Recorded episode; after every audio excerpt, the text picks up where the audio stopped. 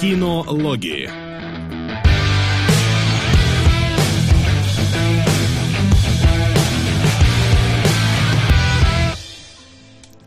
Добрый всем день, дорогие наши зрители, кинологи, кинологи сло- снова на ваших мониторах, и мы готовы поговорить про новинки и не очень, выходящие в кино и дома. Вот так. Ну да, только у нас сегодня будет не очень большой разговор, потому что мы все-таки не успели, лично я не успел все-таки сходить на хоррор из-за того, что у меня Дейлик рендерился четыре часа.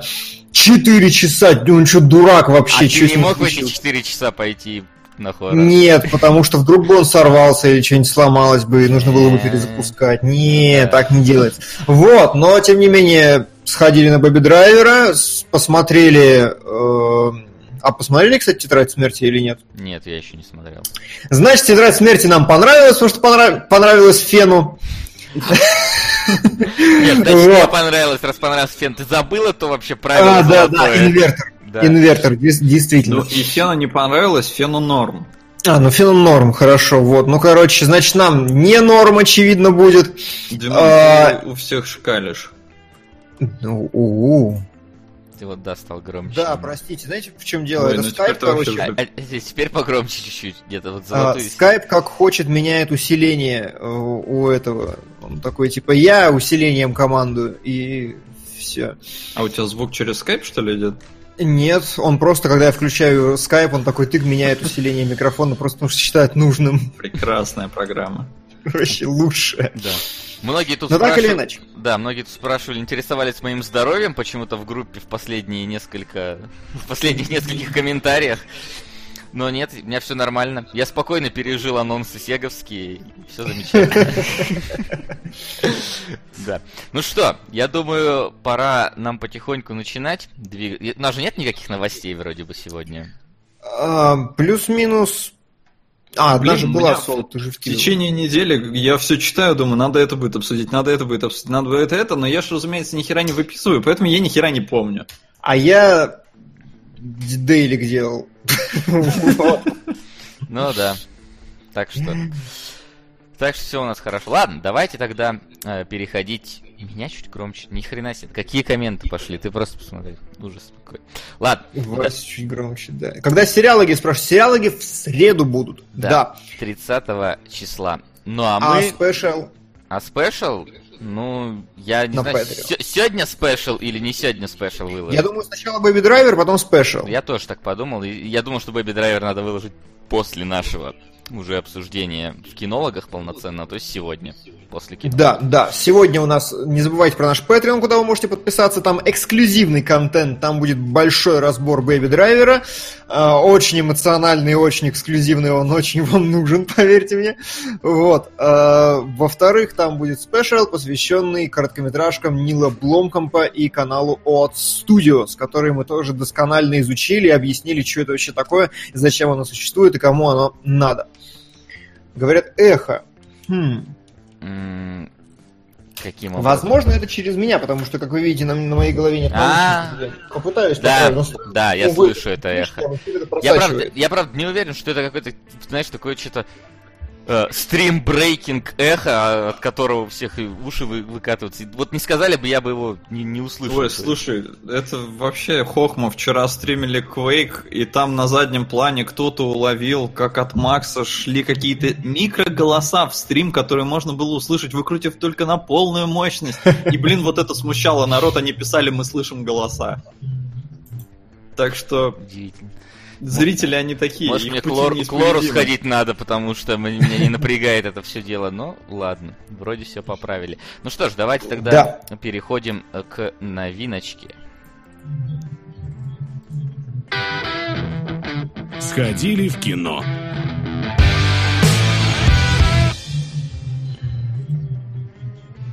Это, это кто поет?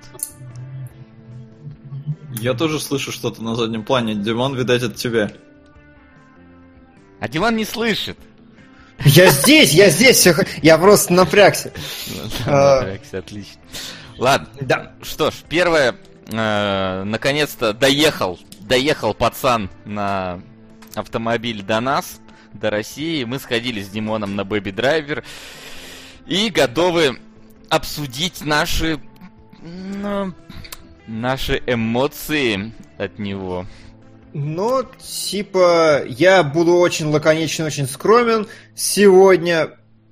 Вот, ну, типа, меня не очень впечатлило, скажем. Я большой фанат Эдгара Райта, я посмотрел миллион эссе по разбору его фильмов, и сам, разумеется, всем тем же страдал, и вообще все понятно. Ну, типа, я не знаю, ну, все мы совершаем ошибки, знаете, вот как бы люди ошибаются, люди бывают неправы. Ну, вот мне как-то, ну, не понравилось, не зашло, бывает. Я Стоп, даже не знаю, а это... как...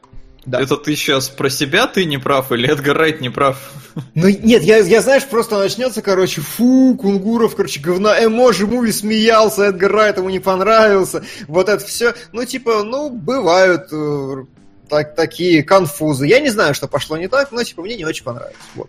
И что удивительно, ну то есть уже вы можете писать по поводу того, что Келебрычу нравились эмоджи-фильмы и все такое прочее, но вот мне не нравился эмоджи-фильм и мне... не понравился Baby Driver. Ну, то есть, опять-таки, не понравился не в плане того, что фильм херня, но в плане того, что это какой-то не райд, как будто бы даже в большинстве своем. То есть, он не веселый, он в центре довольно скучный, подставки под музыку, ну, как бы есть, но их вот таких прям крутых лишь несколько сцен, а в основном музыка где-то там на заднем фоне гоняет и не так сильно влияет на происходящее. И как-то вот не знаю, вышел из кинотеатра и тоже не совсем понял, почему как бы оно настолько обычное. Мы в спойлер-зоне категорически пытались разобраться, что к чему и почему парням не зашло, а мне зашло. Но это не для ушей массовой аудитории разбор. Да, да, да, потому что... Потому что там у нас нормально, на полчаса почти у нас э, спойлер-зон записан по Baby Driver'у, где мы пытаемся понять, почему нам с Димоном не понравилось, хотя вот мы любим Эдгара Райта, я обожаю фильмы Эдгара Райта, я смотрел все его фильмы, даже слабые там какие-то, ну типа Скотт Пилигрима, который, очевидно, слабее трилогии, он как-то все равно был норм, да даже, даже Человек-муравей, который наполовину там райтовский, он все равно один из лучших супергеройских фильмов, и я вообще с большим уверен... Сука! С большой, да. Иногда оно ох, возвращается. Ох. На, чемоданы Тульса Лупера. Лупера. Из Вакмура. Лупера. Лупера будет полная лупера. Спасибо большое. Вот. И то есть я все его фильмы пересматривал по многу раз. Типа «Крутых легавых» семь раз пересматривал. И я вот я шел, я думал, это будет лучший фильм Райт, потому что я обожаю нарезки под музыку, когда они там э, под э, ритм идет действие, и вообще никак. Ну, то есть, этот фильм я пересматривать не буду, лишь отдельные сцены, и вот... Я не знаю, почему. Вот, не зашло просто. Ну, блин, вот... а я хотел оставить какой-то клиффхенгер, надежду людям, что в спойлер-зоне мы разобрались, почему не зашло, но Вася не знает, почему не зашло. Я не знаю. И Димон не знает. И я не знаю. Но в итоге вот пацанам не очень, а мне прям вкатило.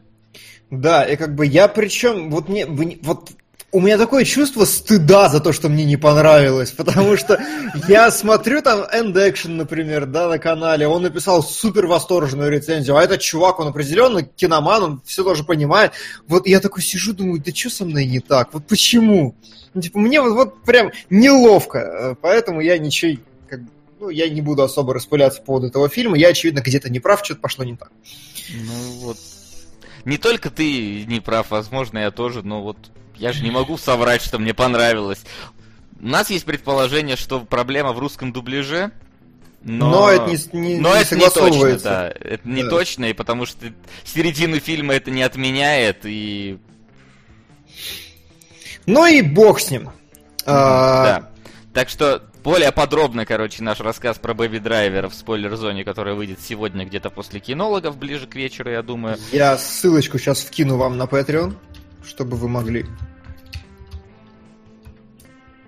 А, да, но, безусловно, фильм, ну, надо сходить. Пускай он, во-первых, окупится, во-вторых, вот, видите, он все-таки противоречивый, несмотря на там и рейтинги, и отзывы большинства, но вот кому-то все-таки не нравится. Некоторые грешат на дубляж, мы пока не выяснили, так ли это. У нас, кстати, показывают его с, ан- с английским звуком, русскими субтитрами. Один сеанс в день есть в одном кинотеатре. Везет, у нас нет Новосибирске вообще. Да, но я не знаю, пойду, не пойду, потому что... Ну... Не, мне, ну, ка- сразу... мне кажется, что не спасет для меня это фильм. Вот, ну... Просто как бы... Ну да, но более подробно все сегодня в спойлер-зоне, так что подписывайтесь и так далее. А вот... Что это такое, вот, вот сейчас на экране Макс э, объяснит.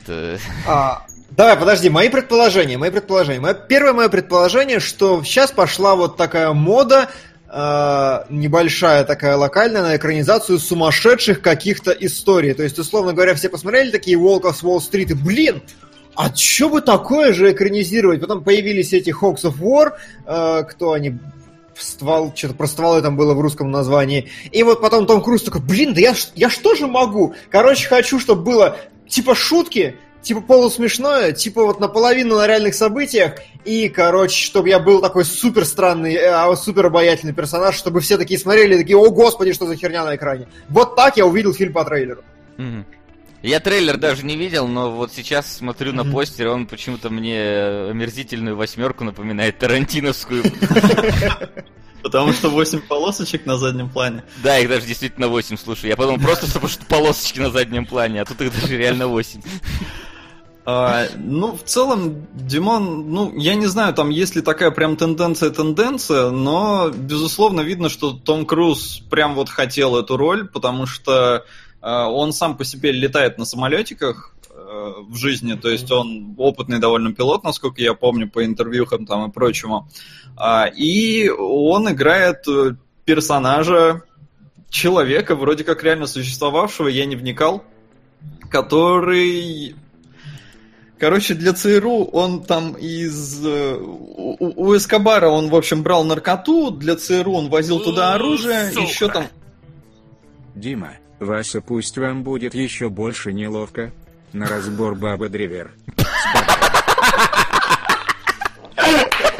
Я доната не открыл, и мне обидно. На, на разбор Бабы Драйвер это... Димон, открой донаты и пускай кто-нибудь еще раз задонатит. Баба Драйвер это прям... Баба Драйвер это супер. Сука, сейчас добавлю.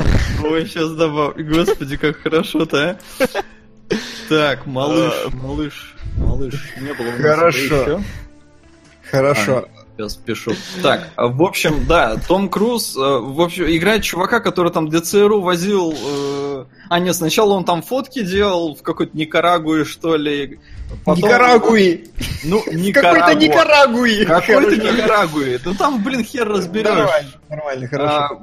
И, в общем, вот так вот там все взаимосвязано, что он говорил, для, для одних наркоту возит, для других оружие, для третьих людей, для четвертых снимки делает, и при этом как бы он богатеет так, что он, сука, не знает, куда деньги девать. И у него действительно там это потом перерастает в проблему, но суть в чем? Кино типа на реальных событиях, может, действительно реальных, и оно берет примерно тем же, чем брал Pain and Gain. То есть там этот фильм Майкла Бэя про качков, дегенератов, где ты просто ржал от того, ну, понимая, если это вот этот фарс весь происходил в реальной жизни, ну, насколько это как бы нелепо и комично. Вот здесь то же самое, но кино местами забываешь, что оно комедия, и ты действительно, бывает, сидишь там по десять-пятнадцать минут, смотришь что-то такое вроде более серьезное, а потом он опять начинает отжигать, опять какие-то нелепые ситуации.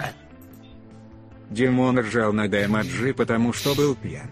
Может, стоило накатить перед просмотром Baby Driver'а. На семьдесят один. Не, ну ты по-русски написал, надо по-английски, чтобы правильно произнес. В этом как бы суть. А, слушай, спасибо. Ну, я посчитал, что наоборот, я буду смотреть фильм Райта, а там же монтаж и все остальное, я думаю, нельзя накатывать. Было. Вот когда буду... Я, я дам, безусловно, фильму второй шанс, посмотрю его в оригинале, когда он выйдет дома, и тогда, может быть, для верности. Ну, посмотрим. Да. Ну и как-то странно будет бухать, и, и фильм, если будет работать только с бухлом, это неправильный фильм. Ну, да. Как и эмоджи. Да, как и эмоджи. Вот, вот. Слушай, и в общем... Что, ты, ты слышишь на фоне все-таки разговор какой-то? Ну, какой-то есть, да. А что это? Откуда это идет? Ну, не от меня точно. У меня... Ну, сука! У меня только пищит немножко за окном.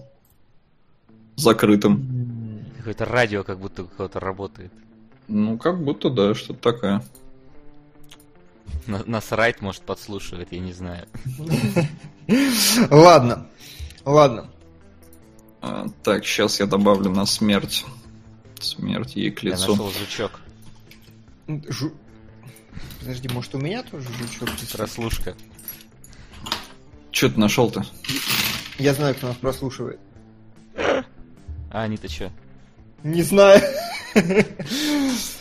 Ну да, ну да, да, давай. Как все сложно. Вот, я говорю, кино, в общем, местами забываешь, что оно комедия, и ты сидишь и немножко унываешь, потому что, ну, как-то вроде что-то происходит, а вроде и не смешно. А потом опять начинается вот какая-то нелепая херня, и ты ржешь от того, насколько это все нелепо.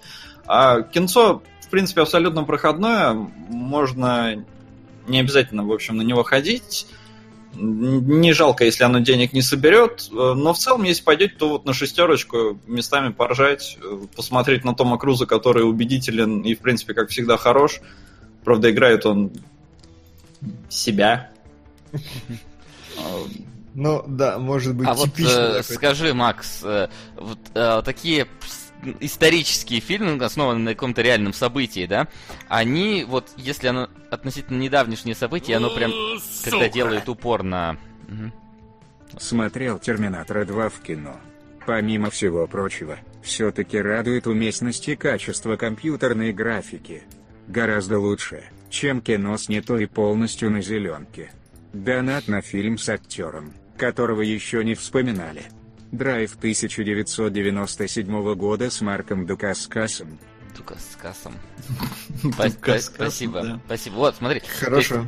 Вот что мне нравится, по крайней мере, вот в таких вот недавно исторических фильмах, это когда показывают вещи, ты такой прям, я не верю, что это происходило, или насколько круто это происходило. То есть, когда показывали в «Наркосе» Эскобара, ты прям такой, не представляешь, как они просто грузовиками эту наркоту возят, как он просто деньги закапывает в бочках, потому что ему их некуда девать. Вот это вот все. Есть тут такие вот элементы, когда тебе прям, да? То есть, прям есть крутые исторические такие вот да, э, да, вещи, там, в которые ну, ты, не веришь.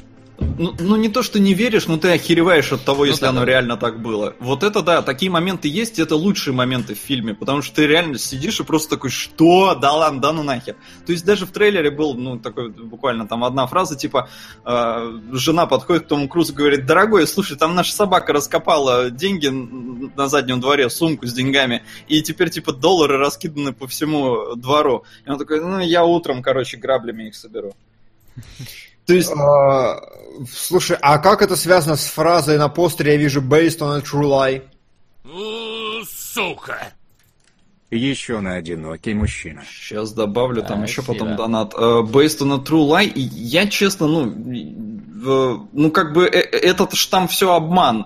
Ну, то есть, он вроде как летает за добрых, там, за ЦРУ и все такое, но при этом он возит там вот оружие и прочую херню. Ну, то есть, это обман. Mm, ну, ладно, ладно, ты... окей. Понял. То есть... Сука! Сначала я заставил вас посмотреть, Мёбиус. Потом вы у меня посмотрите это. Но, пожалуй, пожалею пока ваш разум и кинологические.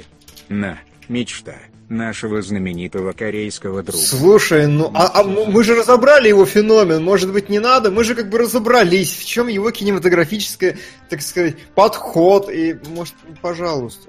А ты ну, знаешь, что, что за мечта? Нет, я просто знаю, во что упоролся Ким Кидук после того, как снял все свои нормальные фильмы, и типа мы там вот... Ну слушай, но это, это на прям... уровне Мебиуса может быть что-то. Это прям, ну, на уровне Мебиуса, ну, понимаешь, уровень один, но он может быть в другой ветке развития идти, скажем так. Сука! На работу Николас Рифна. Тысячи на драйв и пятьсот на только бог простит. ПС специально для вас, Баба Дривер. Хорошо. Баба Дривер, это забавно. Это замечательно, да. Спасибо. А, на, лаботы, на лаботы Рёфна. Спасибо. Вот Рёфн тот чувак, которого надо обсуждать, особенно только Бог простит. Да, безусловно. Мерси. А на Бог простит никто еще не кидал. Вот так. А у Драйва четыре тысячи четыреста. Я теперь их разделил с Драйвом, с Дакаскасом. О, как сложно. Да, но я просто смотрю такой Драйв, и на него там уже было три с чем-то тысячи. Я такой, неужели когда-то кидали на какое-то дерьмо с Дакаскасом? Может, не дерьмо. Что-то ты перезагружаешься, да, это же Драйв. Да я не помню, но я видел наверняка, но не помню. Почему все говорят, что я откуда-то сбежал? Это, это китайский Лакост вообще-то. Ну, есть ощущение, да, что это... Кстати, да, мне бы не сказали, я бы не подумал. Да. А почему на Ютубе нет трансляции? Ну, потому что мы решили, что теперь на Twitch будет основ... будем основное время транслировать. Да, чтобы подписывались вот. Вообще. Быстро. Да, все. Да. Может, люди, короче, сидят и ждут, на самом деле, на Ютубе такие, где? Почему? Сидят и ждут. Напишите им быстренько в чатик, чтобы всегда шли и подписывались. Мне тут пишут ЦРУ добрые, за добрые, ха-ха-ха. Ну, в фильме так это подано. Ну, и то есть, как бы для американца ЦРУ, ну, наверное, это же его спецслужба, ему, ну, на добрых чуваков он работает. То есть, ему даже говорят, он спрашивает такой, а это вообще легально? Ему ЦРУ говорит, ну, если ты делаешь это для добрых парней, то да. А скажи, вот как раз-таки Пабло Эскобара много в фильме? Нет. Нет? А кто его играет? У него как бы... Ну так, какой-то вообще ноунейм. Ну, то есть для меня ноунейм, может, это какой-то знаменитый, конечно, актер, но в целом нет. Там как бы получается, что Эскобар в начале фильма, у него эта наркоимперия, она только-только зарождается, поэтому он еще никто. Угу. А потом они вот момент там всего его величия и прочего, они вообще все это как бы опускают. Наверное, ну, не о том история. Наркос, да. Угу. Вот. И потом, ну, потом там как бы... Как Том Круз еще сыграет свою роль в истории Эскобара. Я уж не знаю, как там, насколько там это реально нереально, но там он будет фигурировать, но да, его мало. Mm. Не про него фильм. Фильм вот именно про чувака, который, как, как в фильме его называют, гринго, который всегда доставляет. Слушай, хорошо, да. Stop Game всегда доставляет. Такой слоган, нормально. Слоган стырили такой, хоп. Без проблем вообще. И в тюрьму за это попали. Нет. Да. А, ну что, в принципе, у нас на самом деле из новинок-то все, потому что на Терминатора я тоже не успел сходить, но я постараюсь обязательно это сделать на следующей неделе, которая посвободнее будет. Вот. Да. Так, так что давайте переходить к основному блюду, так сказать, которое сегодня... С одной стороны лайтовенькая, с другой стороны под ЛСДшечкой. Вот. Но погнали. Домашнее задание. Я решил, что первыми должны идти пираты. Я думаю, что это правильно. Ну, по лайту, да, по, по легонькому такому, с самого начала. Да, мы пожалуй, уже, да, пожалуй, мы уже да. разбирали первых пиратов, и вот э, почему, скажем так, в целом взяли вторых все-таки, потому что, ну, обычно как-то сиквелы смысла нету потому разбирать. Потому что донаты прислали. Нет, донаты понятно, но как-то мы же, например, как-то ограничили этот, э, как это там, боку но пику в донатах, типа, что нет, на это мы не будем, что на порнуху повторно мы не будем там э, собирать и так далее. Так и на пиратов мы могли, типа, зачем нам сиквел, если мы смотрели оригинал. Но вот мы тут на примере пиратов можем... Наверное, посмотреть, насколько сиквел может быть другим по настроению, скорее, да, по, по подаче своей. По подаче, по содержанию, по всему, да. Я, я вот смотрю... На самом деле, э, вот у одного из предыдущих главретов был такой маскот со второй частью одной известной серии, когда он говорил, что это лучшая игра любого года. И, блин, я вот смотрел «Пиратов Карибского моря», вот вторую часть... Я сидел, я весь фильм радовался, как дебил вообще всему, что происходит на экране, особенно в сравнении с первой частью, потому что первая мне безумно понравилась. И я понял, что, блин, «Пираты Карибского моря» — это вот для меня, наверное, лучший блокбастер любого лета. Вот серьезно. Я прям дико забалдел со второй части, она идеальна абсолютно во всем, на мой взгляд, и я прям чертовски вообще, прям, прям, ну, прям радость. Дима, а ты после «Космической Одиссеи» смотрел «Пиратов»? Перед, перед. То перед. есть я, я, я понял, что если я, контраст будет не тем. Я, я, я после, да, поэтому у меня тоже немножко такой, знаешь... Э, ну, пираты смотрели слишком лайтово и слишком просто, как после «Космической Одиссеи». Такие, ну, да, да, хорошо. Но, знаешь, я удивился, потому что когда я смотрел «Пиратов» вторых, э, ну, когда они выходили, когда пересматривал, я что-то... Может, слишком далеко был просмотр первой части по времени относительно второй. Может, я просто забыл, может, не обращал внимания, но насколько вторая часть, блин, жестче, чем первая. Насколько она мрачнее, насколько там она жутче прямо. Она очень но мрачная, более того, очень такая. Э- она про каннибализм, из-за чего фильм не пустили в Китай. А мы уже рассказывали. Поэтому в «Третьих пиратах» они там запихали в пол китайского каста, да? Не, конечно, конечно. Ты чё? Ну это же такой рынок охерительный. Но при этом, отдать должное, вторые «Пираты Карибского моря» собрали больше миллиарда баксов, и это без Китая. И это как бы, ну, я снимаю шляпу. Это сложно. Это феноменальная абсолютно цифра, да. У нас сегодня, кстати, оба фильма феноменальные кассовые сборы показали. Вот, э, безусловно. И вот я говорю, на мой взгляд, это вот прям идеальный летний блокбастер, в котором все, что я люблю. И самое главное, что он действительно сделал хороший шаг стилистически и концептуально от первой части. Вообще, я бы сказал, что у режиссера получилось два фильма «Пираты Карибского моря». Вот первый и второй плюс третий. Потому что второй плюс третий, они более-менее одинаковые, они выдержаны в одной эстетике. И именно в них как раз он разошелся делать то, что ему нравится, на мой взгляд. Первый он очень сильно осторожничал. Прям осторожничал, прям так аккуратно подходил к теме, использовал какие-то...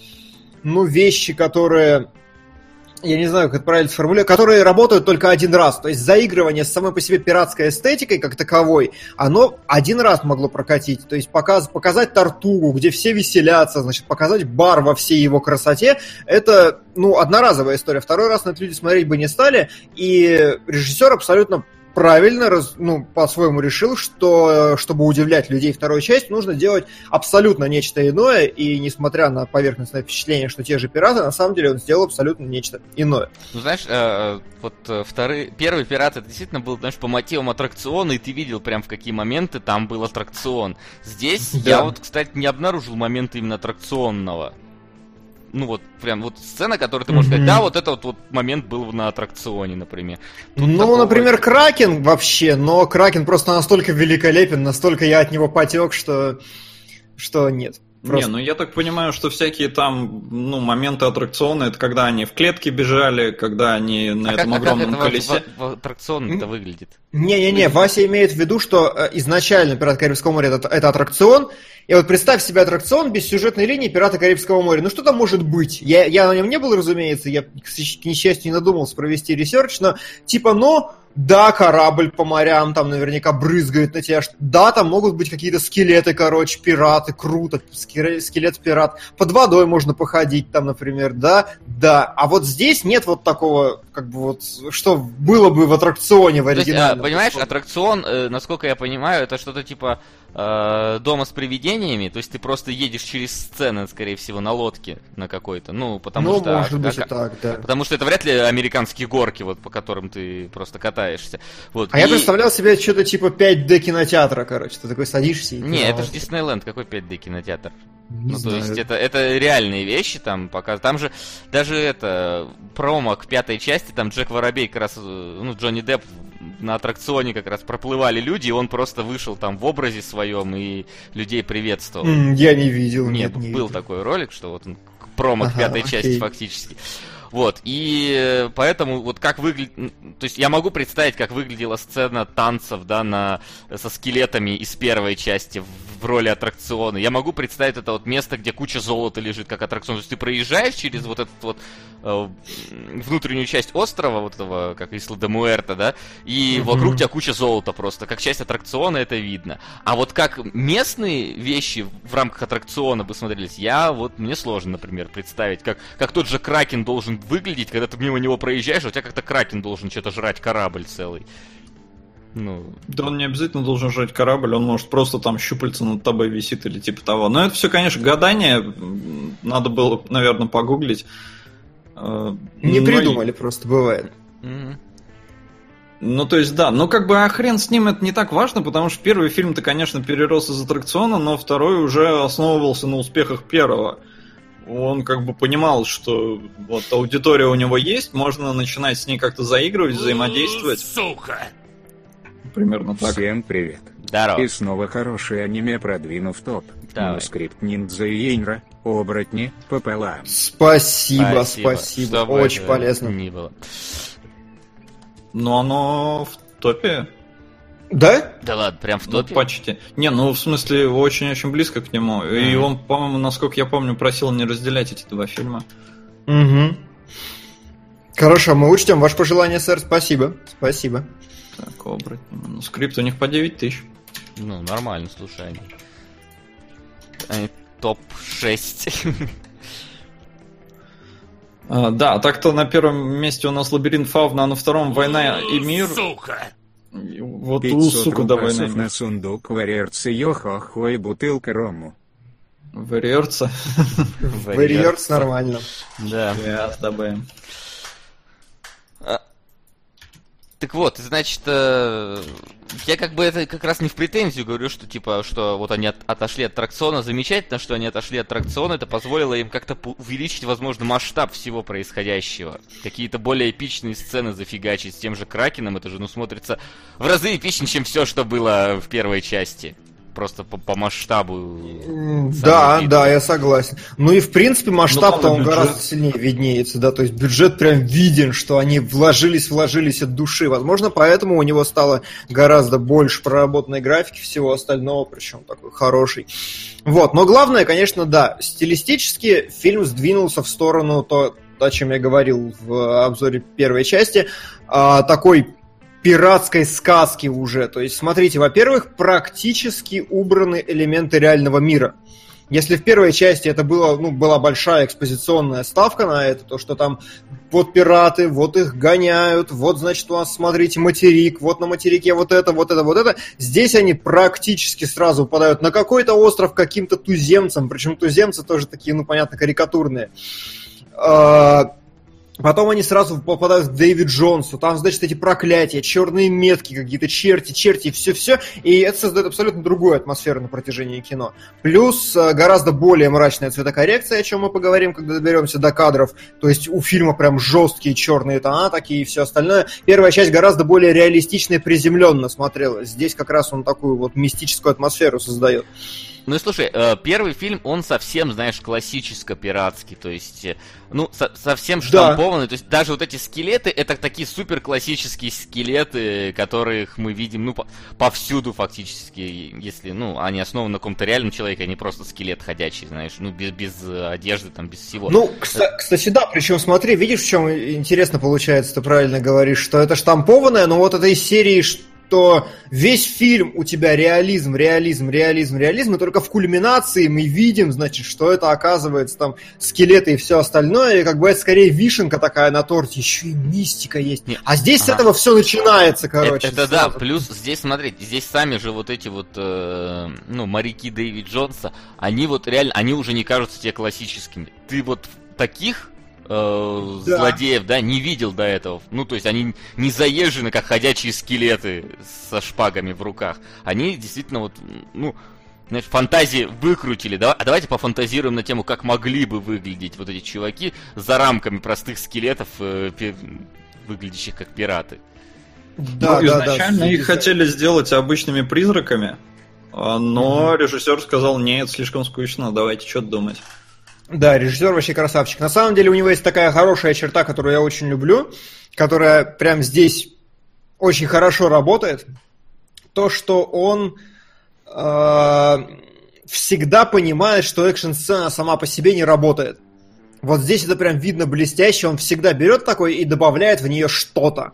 Э, лучшая сцена, которая мне запомнилась из фильма «Одинокий рейнджер», как он там, Лоун Рейнджер, по-моему, так назывался. С лестницей, с лестницей на поезде. Да, да, на поезде. И вот здесь, если посмотреть, та же самая фишка проходит через все. Вот у него экшн-сцена, бах, он в нее добавляет э, палку, к которой привязан Джонни Депп. Следующая экшн-сцена, большая вот эта вот крутящаяся штука. Потом опять э, третье колесо от... Э, чего, как это назвать Мельница правильно? Мельница это называется. От... Водяная, да, от да. водяной мельницы. И вот действительно у него все такое with the twist, то, что называется. И это вот очень крутой, очень правильный подход. Да, очень крутой, очень правильный. Вам нужно в донат вставить фразу «на дно» вместо «сука, сегодня». Блин, надо было, действительно. Да, не додумались. Но это сегодня подходит только под один фильм, а с ним, мне кажется, мы закончим быстрее, чем со вторым. Не факт. Да? У тебя прям много там? Нет, немного, но все равно. Ну ладно, хорошо. Ну хрен его знает, я, ладно, кстати, пока распакую твои распакую. картиночки. Да, я свои вышлю чуть позже. Вот, э, да, плюс колоссальная работа проделана с декораторами, это все понятно, э, гораздо большая, чем раньше, тоже по понятным причинам. И что мне еще понравилось, смотрите, в оригинале в первой части, это факт как бы исторический, э, Джонни Депп планировался сайдкиком. Mm-hmm. То есть он не должен был быть главным героем вообще ни в каком э, виде. И если проанализировать структуру первой части, то получается, что у Джонни Деппа там фактически, ну типа, нет какой-то мотивации. Он действительно такой сайдкик-трикстер, который постоянно меняет игру, как ему удобно, и все остальное. Здесь вторая часть, она уже... Там уже поняли, что как бы вот кто звезда фильма, который полностью затмил собой главных героев, которые должны были быть главными героями. То есть, понимаете, это все равно, что э, Шрек оказался, э, осел оказался бы лучше Шрека. Ну, то есть, гор- более притягательным и интересным. Вот. А на мой взгляд, а, так и оказалось. Ну, видишь, в Шреке все-таки есть какие-то элементы там протагонистов, все остальное. Здесь они прям вообще не вывезли. Ну, то есть, на мой не, взгляд... я понимаю, я э... понимаю. То есть, разумеется, Джонни Депп после этого как бы охереть как поднялся, и все шли на него. И почему четвертый фильм-то про него? Потому да. что он, он круче.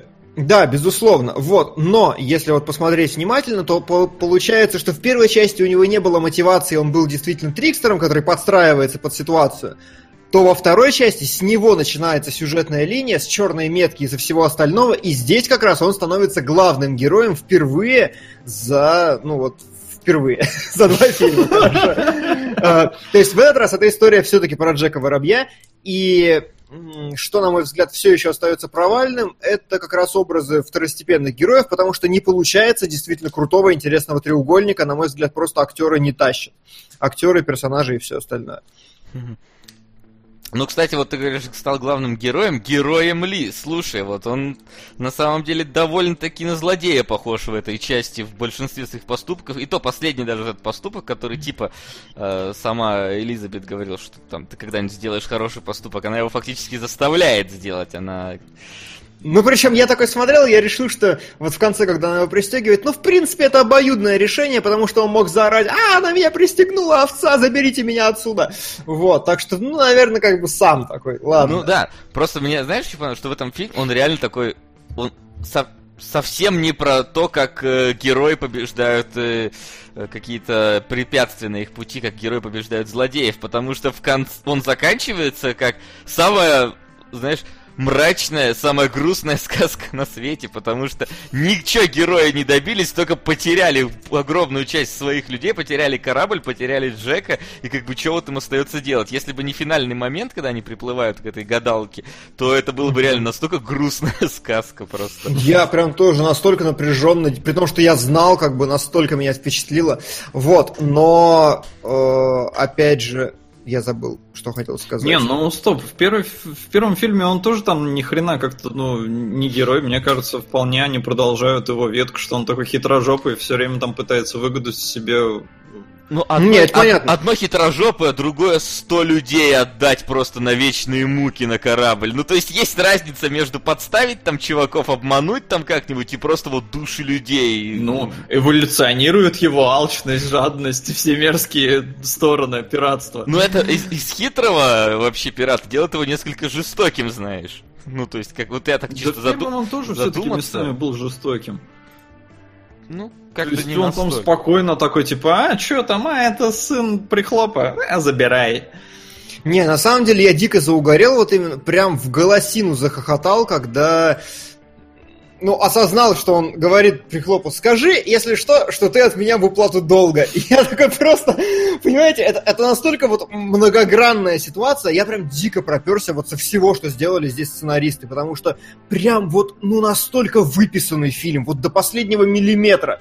И вот эта фраза, она настолько в себе столько оттенков несет, потому что фактически Джонни Депп действительно его спасает, потому что его бы там могли грохнуть, но фактически при этом он себе же выгоду делает, и то есть это вот, вот так, такая политическая штука, которая прям вау. И в конце, например... С другой стороны, надо быть полным дебилом, что сказать, что ты в уплату долго приплыл. Ну, то есть, как бы... Не догадаться, что, наверное, уплата долга что-то вообще от тебя потребует. Не, ну, ты от Уилла Тернера требуешь слишком много. Это понятно, да. Я просто ни, ни, никогда не забуду фразу Димона, когда я сказал, что на роль могли взять Хита Леджера, и Димон такой: у Орландо Блума лицо потупее будет. И я такой: ну да, да, как бы что, от персонажа ждать чего-то умного, это как вообще?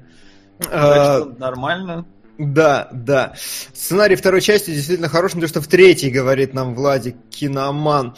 Но не по... в третью мы еще не посмотрели, дай бог доберемся в рамках кино. В третьей там что-то там слишком, они куда-то далеко плавали повсюду. Там слишком Слушай, много вот... событий, она слишком выдыхается. Вот, э, не, пом... не помню, я смотрел и то, и другое в кино, но от второго, понимаешь, я вот настолько заугорел, такой кайф, когда в конце... Билл Тернер начинает командовать отбиванием от Кракена, я понимаю, блин, он же был на том корабле, чтобы посмотреть там, как побеждать, ну, чтобы он столкнулся с Кракеном, и в конце он мог принять правильное решение. Блин, это очень круто. Вот то, что я люблю на протяжении всего фильма. Не знаю, почему это стало таким важным для меня маскотом, но я все больше от этого страдаю просто. Герои принимают крутые, правильные решения на протяжении фильма. Вот они все абсолютно технично делают, технично раскидывают, действительно спасаются из ситуации своими силами и прям вызывают уважение, любовь и все остальное. Да. Да.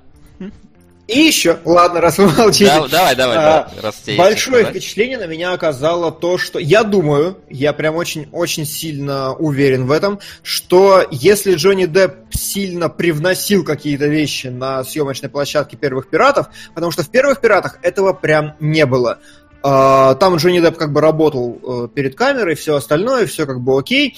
Но очевидно, что сначала рисуется раскадровка, сначала все планируется, потому что, ну, типа, чтобы вы понимали, монтаж нужно понимать заранее, по-хорошему, до того, как вы фильм закончили, чтобы все сложилось правильно. Поэтому нельзя просто взять и поменять план, нужно на ходу как-то все в голове там перестраивать.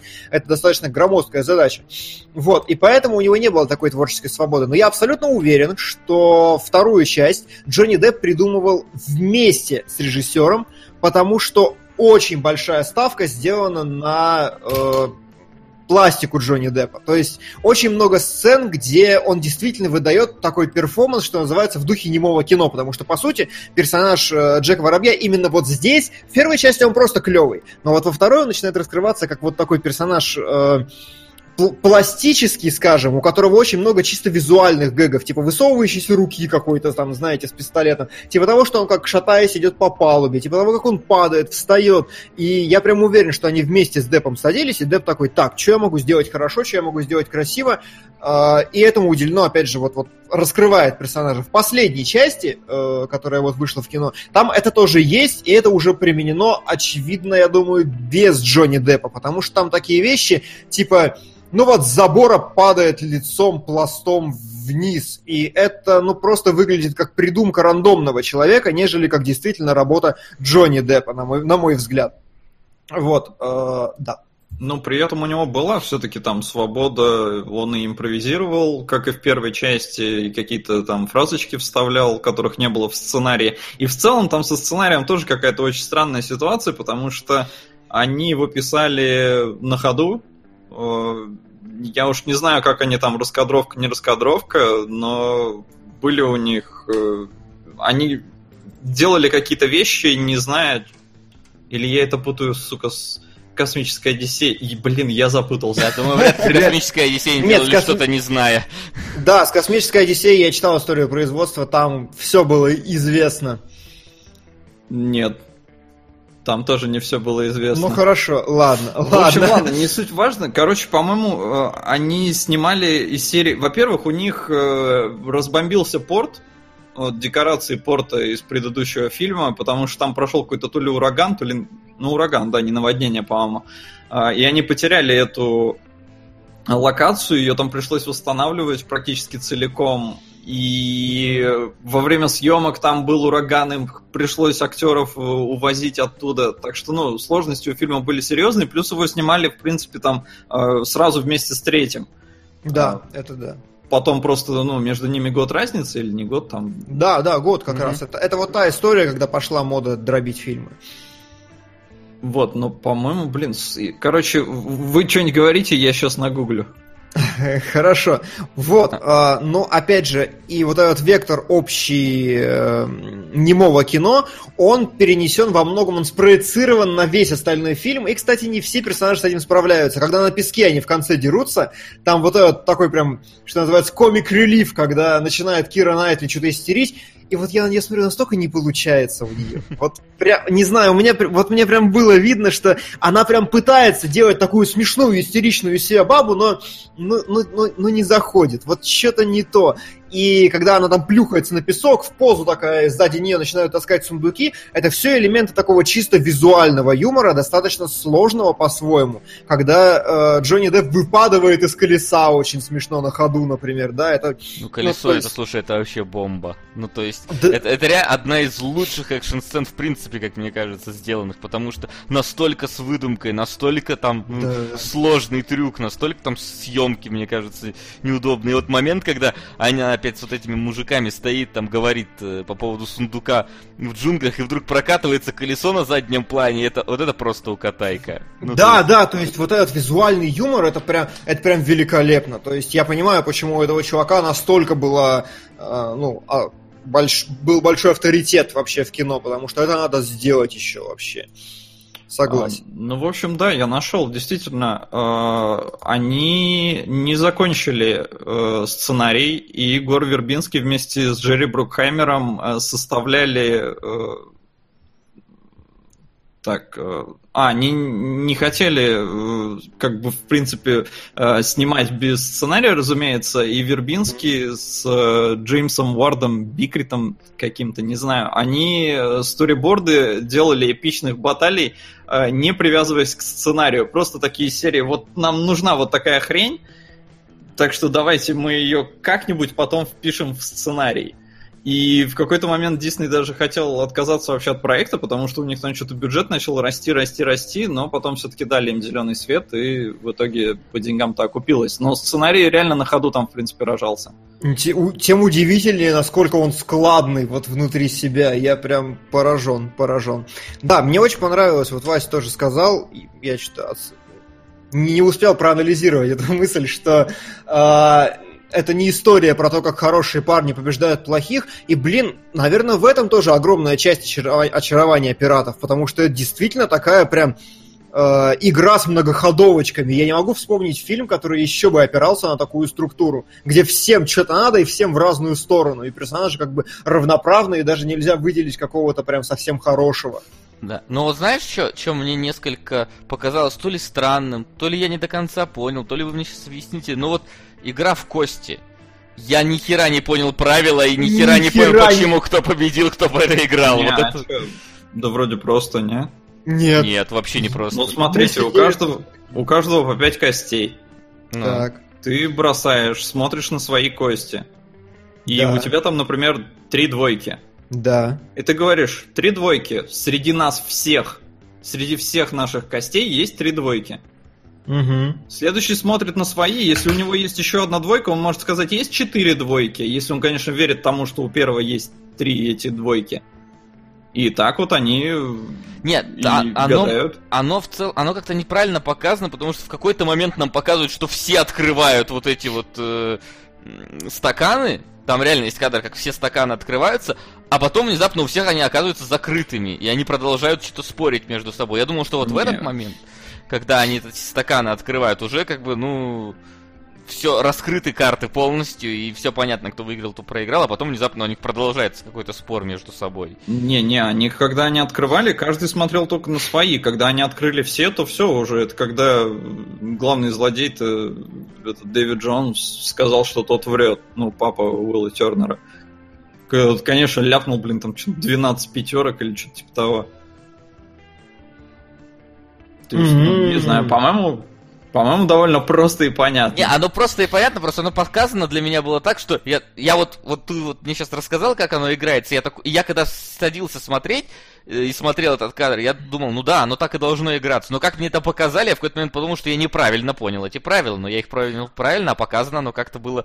Ну, я не совсем. не совсем уловил момент, почему, когда этот... Почему они не продолжили играть, короче. То есть проиграл отец э, Уилла Тернера, а почему Тернер-то с Дэви Джонсом не продолжили играть?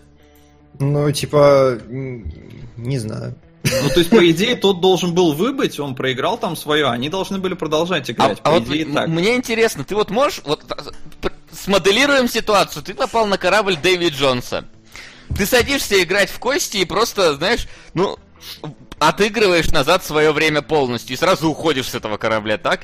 Или ты можешь взять и, например, и одному можно чуваку, который решил, что ладно, его жизнь закончена, спихнуть все свои года, и он за всех будет отсиживаться. Так можно? Можно, да. А, а что тогда они так не сделают? Ну, потому что Тимон лукавит, когда говорит, что сценарий прям идеальный и выписан. В нем есть логические дыры. То есть, нет, там, я, там я говорю... Настолько... Там вот есть мужик, который врос в корабль, вот ему как бы уже похер, скиньте ему все года, короче, проиграйте их в кости и валите нахер с корабля. Ну, а я не совсем понял, а вот можно как бы э, играть целыми днями на эти Ну вот да, года? да, да, я о том же как раз. Вот. В смысле целыми днями? Ну то есть это может это раз в день, и ты только десять лет можешь раз в день поставить, может поэтому а, они... Ну, в, в фильме это абсолютно никак не оговаривается, можно или нельзя, то есть Тернер говорит, а я могу играть с Дэви Джонсом? Можешь, то есть фильм не ставит тебе таких рамок, но при этом он подается так легко и ненавязчиво, что я даже не задавался таким вопросом. То есть он, он успевает тебе скормить уже следующую информацию, и ты не начинаешь сильно... Тебе не скучно и некогда сука. думать о... У, сука. Вася сегодня похож на алфача-педофила. Не знаю почему. Не успел к началу стрима «Тетрадь смерти» кто-то смотрел. Ни на что. Слушай, а, альфачом-педофилом я был на прошлой неделе, когда на Эмоджи-муви ходил. Вот там я был альфачом-педофилом. Сейчас я не знаю, почему тебе так кажется. «Тетрадь смерти» никто из нас не смотрел. У нас, кстати, вообще ее не показывают. Ну, у меня в Чехии. Так это Netflix. Где его тебе показывать будут? А, я думал, это фильм полноценный. Ну, это фильм полноценный, но Netflix-овский. То есть это ну, не сериал. я думал, это... Я думал, это как вот «Темная башня», что тоже что-то типа такого. Ну, оно может есть что-то типа такого просто. Окей, ну, короче, не, не смотрел. Ну, я и в целом, я вообще не в теме, что это такое, поэтому... Мне да, нет пос- смысла посмотрим смотреть. И еще расскажем, наверное. Ну, я говорю, что мне просто неинтересно смотреть «Темную башню». Я посмотрел отзывы, «Тетрадь примерно все понял. Да, «Тетрадь смерти», а не «Темная башня». «Темную башню» ты уже посмотрел, поэтому тебе не интересно. Fuck that shit! Да. Вот, короче, с костями, да. Видишь, проблема слова не в том, что я... Точнее, я не говорю, что сценарий идеален без логических дыр и без чего-то. Я говорю о том, что он выписан именно вот как структурно, как должен развиваться сценарий. То есть он настолько последователен во внутренней логике в своей, в том, как он раскрывает персонажей, как он связывает их мотивации и все остальное. Не, вот это, это безусловно. Это, это да, это хорошо все сделано, скроено, складно. Просто есть вопросы, но я не успевал ими задаваться, потому что, опять же, сука, аттракцион. Аттракцион отличный. Без особых проседаний ты не отвлекаешься, тебе клево. Хотя, ну, немножко, наверное, все-таки фильм затянут. В какой-то момент я себя поймал на этой мысли. Mm-hmm. Криповый скрип, да, у кого-то был криповый скрип. У меня, а... как обычно. Вот, и э, еще момент, который интересный мне в голове отложился. По сути, у... я понял, вот, вот здесь я впервые в жизни понял, насколько колоссальное преимущество есть у сиквелов перед всеми другими вообще фильмами на планете. Потому что фактически сиквел э, дает тебе абсолютно уникальное, удивительное право выкинуть к херам экспозицию. По сути, в этом фильме нет первого, ну, как бы, первый акт, он есть в рамках фильма, но нету такого вот этого привычного первого акта, что вот у героев, значит, вот они, знакомьтесь, вот у них такой быт, вот такое, сразу просто бэкшон с первых минут, никого представлять не надо, всем все понятно, минимально обрисовали в течение, по-моему, десять минут изменения обстановки с прошлого фильма, и все, и полетели, короче. И я понял, что, блин, вот это действительно преимущество серьезное, которое можно юзать, но... и ты сразу за всех переживаешь, и все. Но удивительно, как многие сиквелы умудряются сделать хуже, чем первая часть, даже учитывая, что им не нужна экспозиция вот эта дополнительная, но они делают там, ну, как, часто бывает, что сиквелы проваливаются, говорят, что первая часть была лучше и так далее, и вот удивительно. Как ну, видишь, получается. Здесь потому что э, очень сложные материи начинаются, потому что, по сути, тебе нужен новый конфликт для того, чтобы развить идею во второй части. Почему мультики от этого очень сильно страдают? Потому что мультики всегда стремятся к тому, что персонажи идеализируются в конце первой. А для того, чтобы начинать вторую, тебе нужно как бы снова находить какую-то совершенно другую суть конфликта. Ледниковый период тому отличное повреждение, как повреждение, подтверждение, когда у них в каждой части абсолютно новый какой-то замес, семейный какой-то, еще какой-то появляется в рамках компании, в которой они путешествуют. Здесь этого нет, здесь просто сюжетик. Вот завернули новую загадку, не загадку, а новую э, мистическую штуку, и давай ее разруливать. Вот, поэтому очень удобно. Да, в первой части это тоже довольно быстро все это переросло. Ну, то есть, да, там была, конечно, экспозиция, но потом, хоп, монетка упала в воду, и все, и приплыли черти. Ну... ну нет, ну там полчаса прошло до монетки. Ну, то есть, серьезно. Я согласен, там много было там времени. Там по- сначала по- тебя... Пока там она плывет в тумане, девочкой находит Уилла Тернера. Потом, пока она там готовится к своему выходу, там платье одевает. Пока э, там Джек, этот воробей, приплывает, там с чуваками внизу спорят. Пока она там э, падает в воду. Пока то, пока все, это реально там минут двадцать-тридцать проходит еще уже. Да? Ну, минут двадцать-тридцать... А я, кстати, не помню, сколько там первый фильм шел. Полтора. Просто для второго Нет, фильма это немного. А, два, ну два, да. да. Вот, но тем не менее. А, не знаю, короче, идеальное развлекательное кино. Давай по кадрам посмотрим. Давай сперва Солод по кадрам посмотрит, а потом... Ты Давай по Солод по кадрам, действительно. Да. Спецрубрика да. новая. Ну, не то, что она прям спецрубрика. Проблема в том, что... Ну, ладно, это не проблема, это хорошо. Перевод хороший, дубляж хороший. Поэтому я там... Сука, а чё за нахер? Чё за нахер? А, включи первую, которая с субтитрами. Которая пэ эн гэ, я понял. Да, то что-то я одну тут лишнее вставил. Mm-hmm. Так, сейчас, если все это раскрою. А, в общем, не то, что здесь прям какие-то проблемы у перевода. Здесь... Сука! Сука. Так, сейчас, на что там? Ладно, потом да посмотрю. Потерпи, потом. А, здесь есть просто вещи, которые мне местами непонятны, почему их заменили и, и все такое. В общем, вот здесь они говорят, э, что мы под юрисдикцией короля, э, ну, этого советника Порт-Ройл, да, а Кира Найтли в русском дубляже говорит э, Ямайка, а не Порт-Ройл. Почему?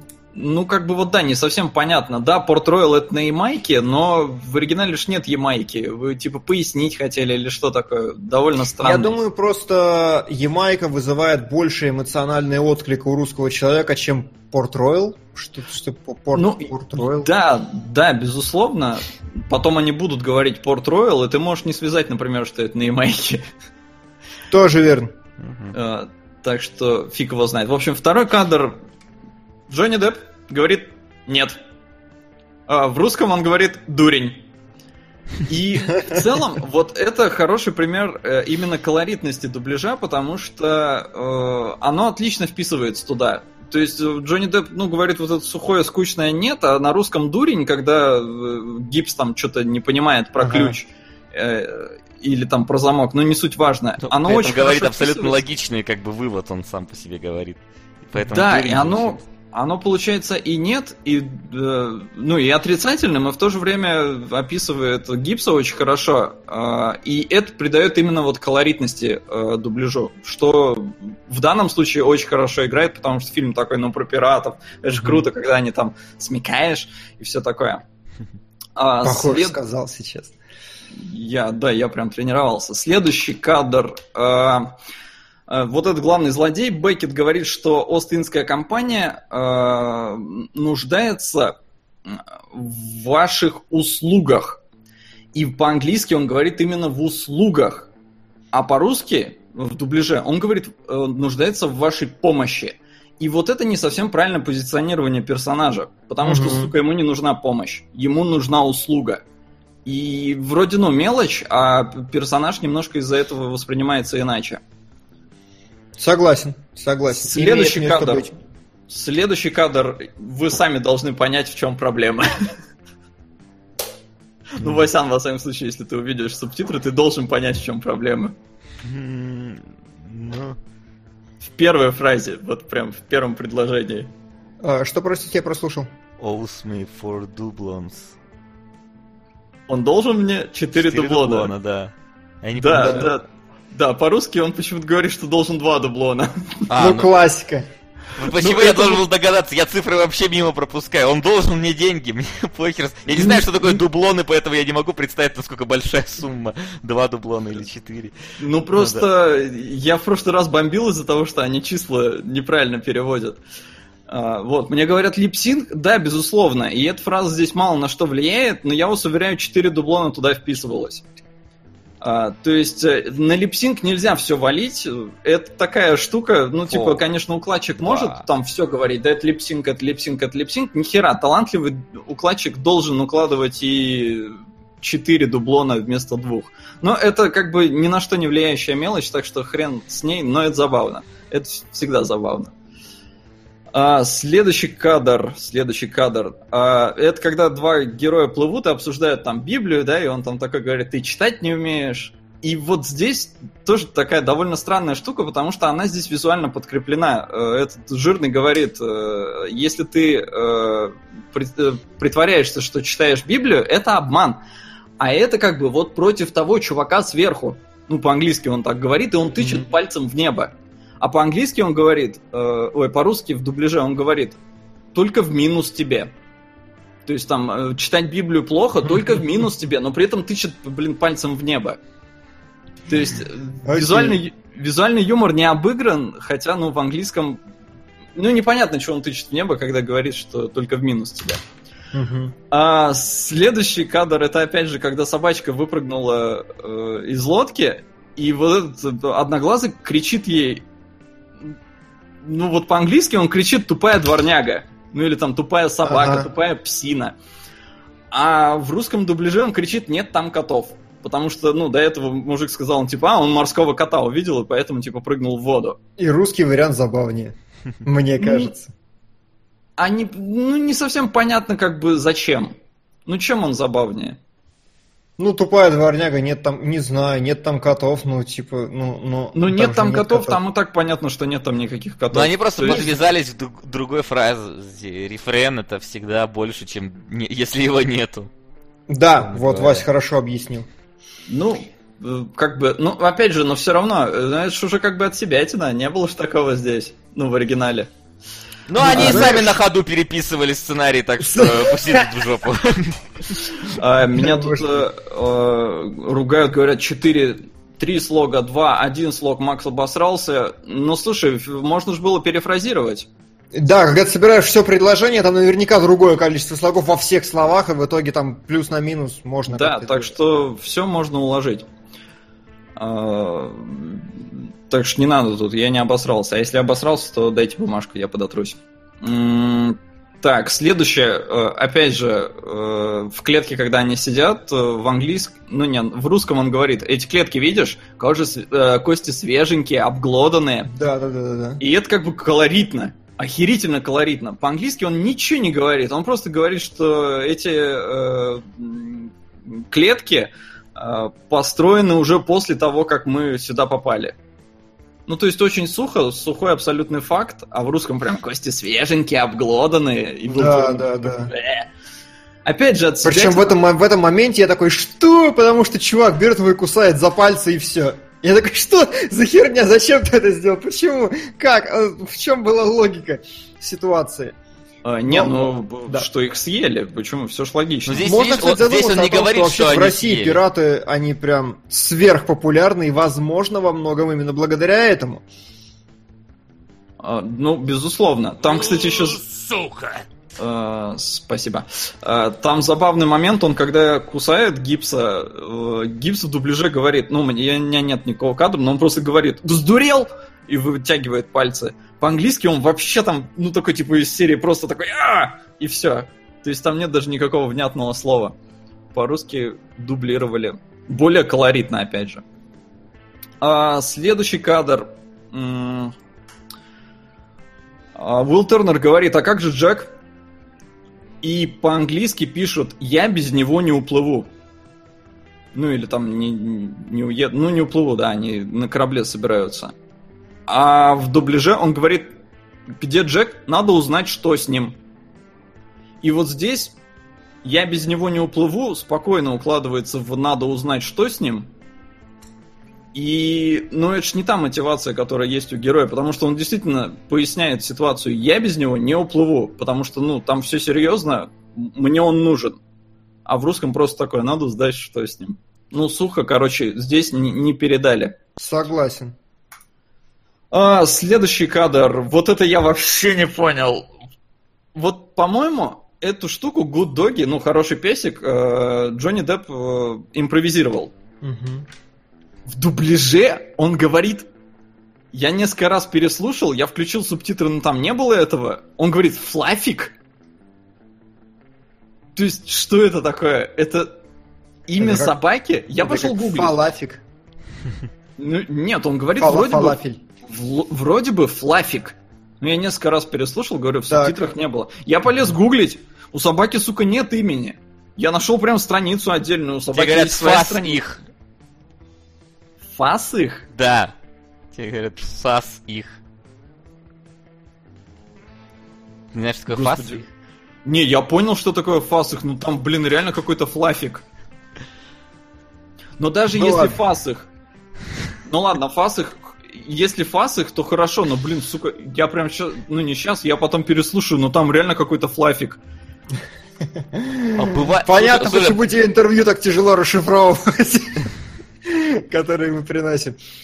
А хочу отметить, справедливости ради, что, блин, я так переживал за эту собаку. Я, да как, да, почему, что, почему? Слава богу, нашлось, кому мне объяснить, что в конце она сидит в сцене после титров на троне и выжила. Я прям так за нее волновался. А у меня есть этот кадр. Хорошо. Он про... Ну, я просто так его сфоткал, потому что помнил, что вы могли не досмотреть.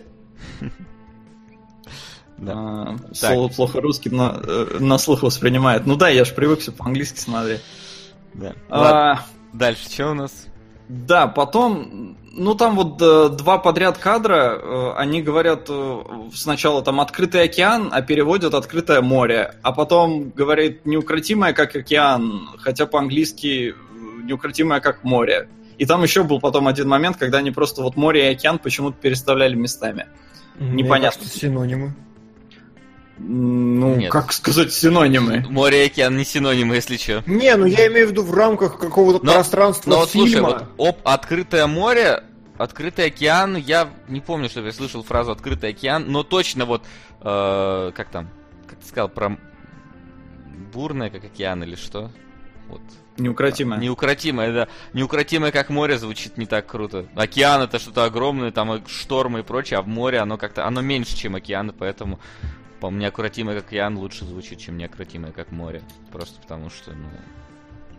Ну, а что мешало тогда в прошлом, в прошлый раз сказать «Джек боится открытого океана»? Потому что открытое море тебе привычнее или что?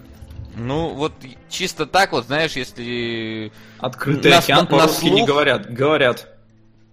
Говорить-то могут, но на слух открытое море звучит как-то роднее, чем открытый океан, по-моему. Но это чисто так. Окей. А, следующий кадр. Все, их осталось совсем мало, так что не переживайте. Да никто не а... переживает. Уилл Тернер говорит, похоже, нам нужно найти летучий голландец. Угу. В дубляже он говорит «Спасибо! А где летучий голландец? Не скажешь мне?» И вот что за херня? Ну не было никакого «спасибо». Не, не благодарил он гадалку эту. Ни за что. И а, ты знаешь, а ты знаешь, мне тогда это очень вписалось в сцену, потому что он приходит, и она как бы с ним типа флиртует или типа того, или что-то такое, и Джек ему про это говорит, и какая-то вот между ними химия такая начинает образовываться, когда он говорит ей спасибо, для меня это прям идеально легло в сцену, я еще отметил для себя это спасибо. Ну, может, оно легло-то и легло, но этого не было в оригинале. Я просто передаю, что там было, и mm-hmm. что там не было.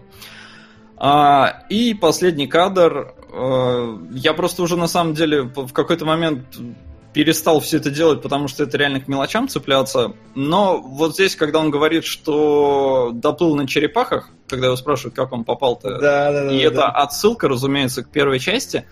А, и он говорит, доплыл на черепахах на двух. Uh-huh. А, в дубляже он говорит: на черепахах схватил двух и добрался вплавь. И вот эта фраза как бы, ну, вроде звучит хорошо, но не совсем понятно, нахера те две черепахи, чтобы добраться вплавь. А по-английски он говорит: схватил двух черепах и привязал их к ногам. Ну, то есть, видать, он там шел на этих черепахах.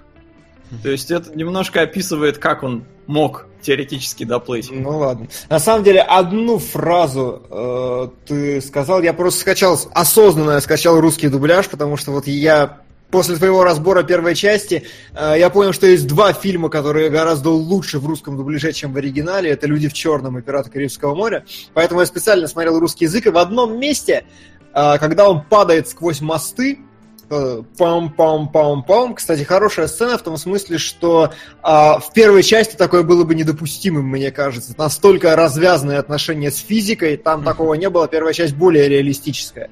А, здесь вот он проваливается сквозь мосты, в какой-то момент останавливается и говорит такой: «Зараза!» и пролетает ниже. И, блин, а, женщина, которая смотрела все три фильма там девятнадцать тысяч раз, она сказала, что у него ни до, ни после, ни во время никогда не было слова «зараза» в лексиконе, в принципе. И интересно, что он сказал в оригинале. И, блин, а, он интересно. Он сказал «багер». И багер? Ну, это, это и есть как бы «зараза», и слово «зараза» он за фильм произносит не один раз. Ладно. То есть он вот летит в этот момент, он проносит, произносит «зараза», потом еще какие-то моменты, а есть одно место уже в самом конце, по-моему, когда его пристегивают, и он пытается там руку вытащить, он, по-моему, шесть раз говорит «багер, багер, багер, багер». То есть «зараза, зараза, зараза, зараза», но это херово звучит на русском, и поэтому а, ну, он говорит, по-моему, «давай, давай, давай, давай». Вот. Понятно, понятно. Вот, окей. А четырнадцатый кадр — это просто песик из последних титров. Ну, после титров. Да, угу. Да, песик прям волновался. Ты же понимаешь, что теперь его должны, короче, съесть, чтобы Бога освободили. А он спасся в третьей части, я уточнил. Все хорошо, я очень волновался. Я слишком волновался. Еще я вспомнил два момента, которые я не упомянул, касательно импровизации Джонни Деппа. Песенка? Песенка, да, которую он пел с... с бутылкой, когда он идет по кораблю, и в самом конце э, что произошло, значит, собрали всю сцену, выстроили и сказали, короче, сейчас сверху спустится Джек Воробей в конце фильма, и вы такие все типа: о, нифига себе, и все, значит, стоят и ждут, сейчас все такие приготовились, а спускается Барбосса. И если ты знаешь вот про эти две импровизации, ты в первой, где Джонни Депп проходит с бутылкой, там крупно показывают лица Тернера и... Господи, Элизабет. Как и... И Элизабет, они такие, типа, что за херня? Там прям видно, что они чуть-чуть выпадают из образа. И очень хорошо на лице Киры Найтли в последней сцене видно такое: что за нахер? Там прям есть общий план, где все показывают. Реально охерела. Она такой игры не выдавала ни в одном своем фильме, насколько у нее удивленное странное лицо. Не забыл заскринить перед тем, как прислать тебе, но, поверьте на слово, так более интересно будет. Не, ну да, так это прием-то, ну, неоднократно используется режиссерами. Да. Они любят разыгрывать актеров. Я Только... Условно. Самое жуткое было в этом, как его... В «Чужом»? Не, я помню, ну и в «Чужом» тоже, я помню еще в репортаже, когда они труп уронили, да, с лестницы, там прям, я думаю, обосраться вот можно. Именно а, так. Только да, не это, не Джек Воробей там должен был спуститься, а Зои Салдана, по идее. А, ладно, может быть. И плюс, ну вот кадр, когда Кира Найтли целуется с Джонни Деппом. А, а что там было? Э, этому Орландо Блуму не сказали, что будет эта сцена. И его реакция тоже как бы настоящая. Окей, окей, хорошо. Неплохо. Не, я бы не доверял вообще режиссеру в таких съемках, который постоянно подставляет. Окей, Васян, как мои да, кадры? Да, вот я включил твои кадры. Вот первый, включил. Где Джек немножко не в себе около стола. Да, да, вот первый как раз, это изначально абсолютно комедийная традиция, что называется чаплиновская, когда на общ, очень общем плане начинается вот этот пластический перформанс, когда он встает, шатается и все остальное. Это во-первых, я хотел подчеркнуть. И во-вторых, Обратите внимание, что в кадре нет белого цвета. В принципе, рубашка Джека Воробья всегда была белой, но здесь нет. Если вы возьмете какие-то такие кадры из первой части, опять же, блин, не додумался наскринить, чтобы сравнить, там тоже там абсолютно другая цветокоррекция, здесь она гораздо более густая, гораздо более такая тягучая, и вот этот желтый проникающий, на нем очень много висит. И в контрасте с желтым синий, что называется, комплементарного оттенка, потому что это всегда хорошо работает. В принципе, других цветов здесь нет. Здесь есть только черный, серый, желтый и синий. Это всегда удачно. То есть, видите, даже... зеленый сзади. Я бы сказал, сзади скорее зеленый, а не синий. Ну... Я... Хорошо, я очень плохо разбираюсь в названиях цветов, но я просто вижу... Ну, ну реально, это вот начинается вот это коралловый. Не, значит, ну, там, не, не коралловый, я, я, я это называю зеленым просто.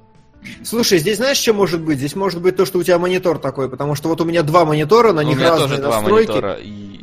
Я ну, вот смотрю один темнее на... зеленый, да.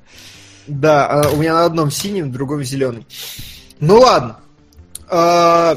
Блин, Димон, ты просто представляешь новую какую-то, знаешь, когорту людей. Одним глазом вижу синий, другим зеленый. Не, ну есть дальтоники, которые путают цвета, а Димон просто вот их как бы не знает, поэтому путает. Да, действительно. Вот, а, Дядь плюс... Димыч, я ничего не смотрел. Ты закидал там что-то все в чатик, но сейчас ты уже до доната дошел. Я ничего твоего не смотрел, извини. Только вот револьвер твой в твоем переводе осилил, но больше нет, я за тобой не слежу. Окей. А, вот, второй кадр, он более таких естественных оттенков. Вы сразу можете... Сравнить это, это я показал для контраста, потому что фильм создает в том числе, это очень хороший ход, насыщенность повествовательную. Ой, это какой кадр? Ты Но... не пропустил? Там должны быть эти туземцы. Нет, туземцы... Нет, странно. Я не вижу вообще туземцев. Ладно, хорошо. Ну и хрен с ним. Прокликаю всю Одиссею, не, нет туземцев. Ладно, ладно. А, значит, что-то я неправильно сделал. Смотри тогда, вот можно пощелкать соседние кадры. А... Синий, зеленый цвет с, вот, вот с этого кадра, он перешел в ключ для следующего. Вот, он, оно прям видно, что оттенок тот же самый переползает, и это как бы такая инвертированная цветовая гамма, которая, ну, плюс-минус там вот вечер, день, день, день, ночь э, скачет туда-обратно, тоже такой хороший клевый прием. При этом э, тон цвета здесь, тон, тон кожи гораздо более холодный, потому что если вы посмотрите на лицо воробья, оно прям рыжее-рыжее, здесь у них такие, ну, холодные, спокойные тона. Плюс мне очень понравилось световое решение, когда у Найтли только лицо, остальное все контуром, потому что это очень круто пистолет подсвечивает, например, видите, такой детализированный получается, со штучками торчащими, со всем остальным. Плюс это композицию насыщает правильно, потому что у нее, видите, там сверху темное пятно, которое не дает сильно выпячиваться континентом. И у нее получается как бы более пустое пространство, а справа более нагруженное, и при этом он освещен лучше. То есть это очень круто, здорово сделано. И плюс э, очень незаметная черная линия слева кадра, которая прям отгораживает пространство, чтобы глаз не падал. Хорошо. Э, следующий кадр – это, опять же, пример визуального юмора, отличный, когда... Нам показывают, я неправильно, не тот скриншот выцепил просто. Нам показывают сначала Джонни Депп, вот в следующем кадре видно, он с этой с кустом.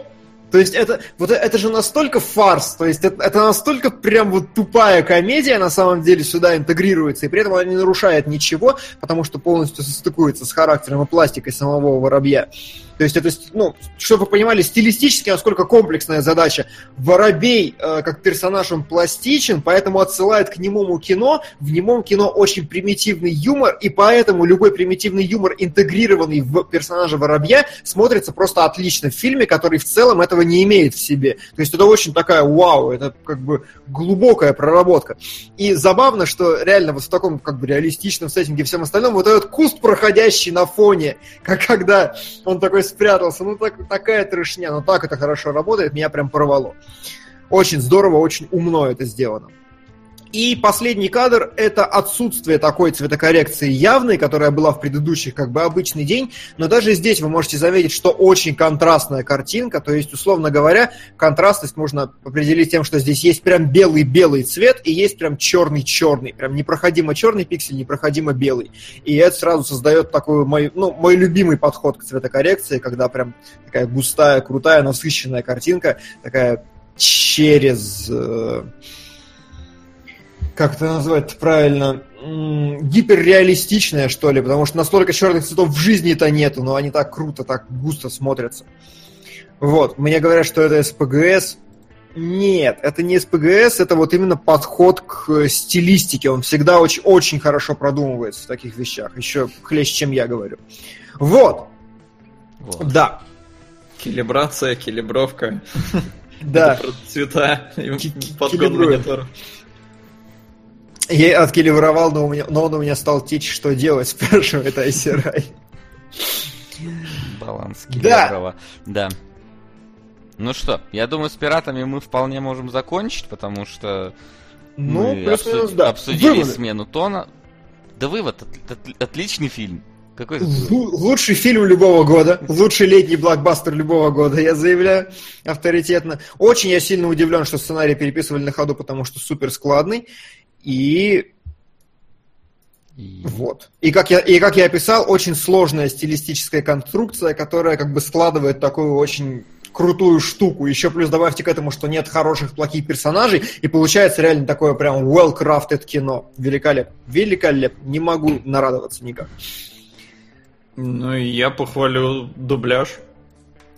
Хоть я их и терпеть не могу, но «Пираты Карибского моря» в дубляже очень даже солидные, с минимальными там оплошностями, и у Теодальмы даже есть акцент, что как бы круто, потому что в оригинале он тоже есть, и очень такой характерный.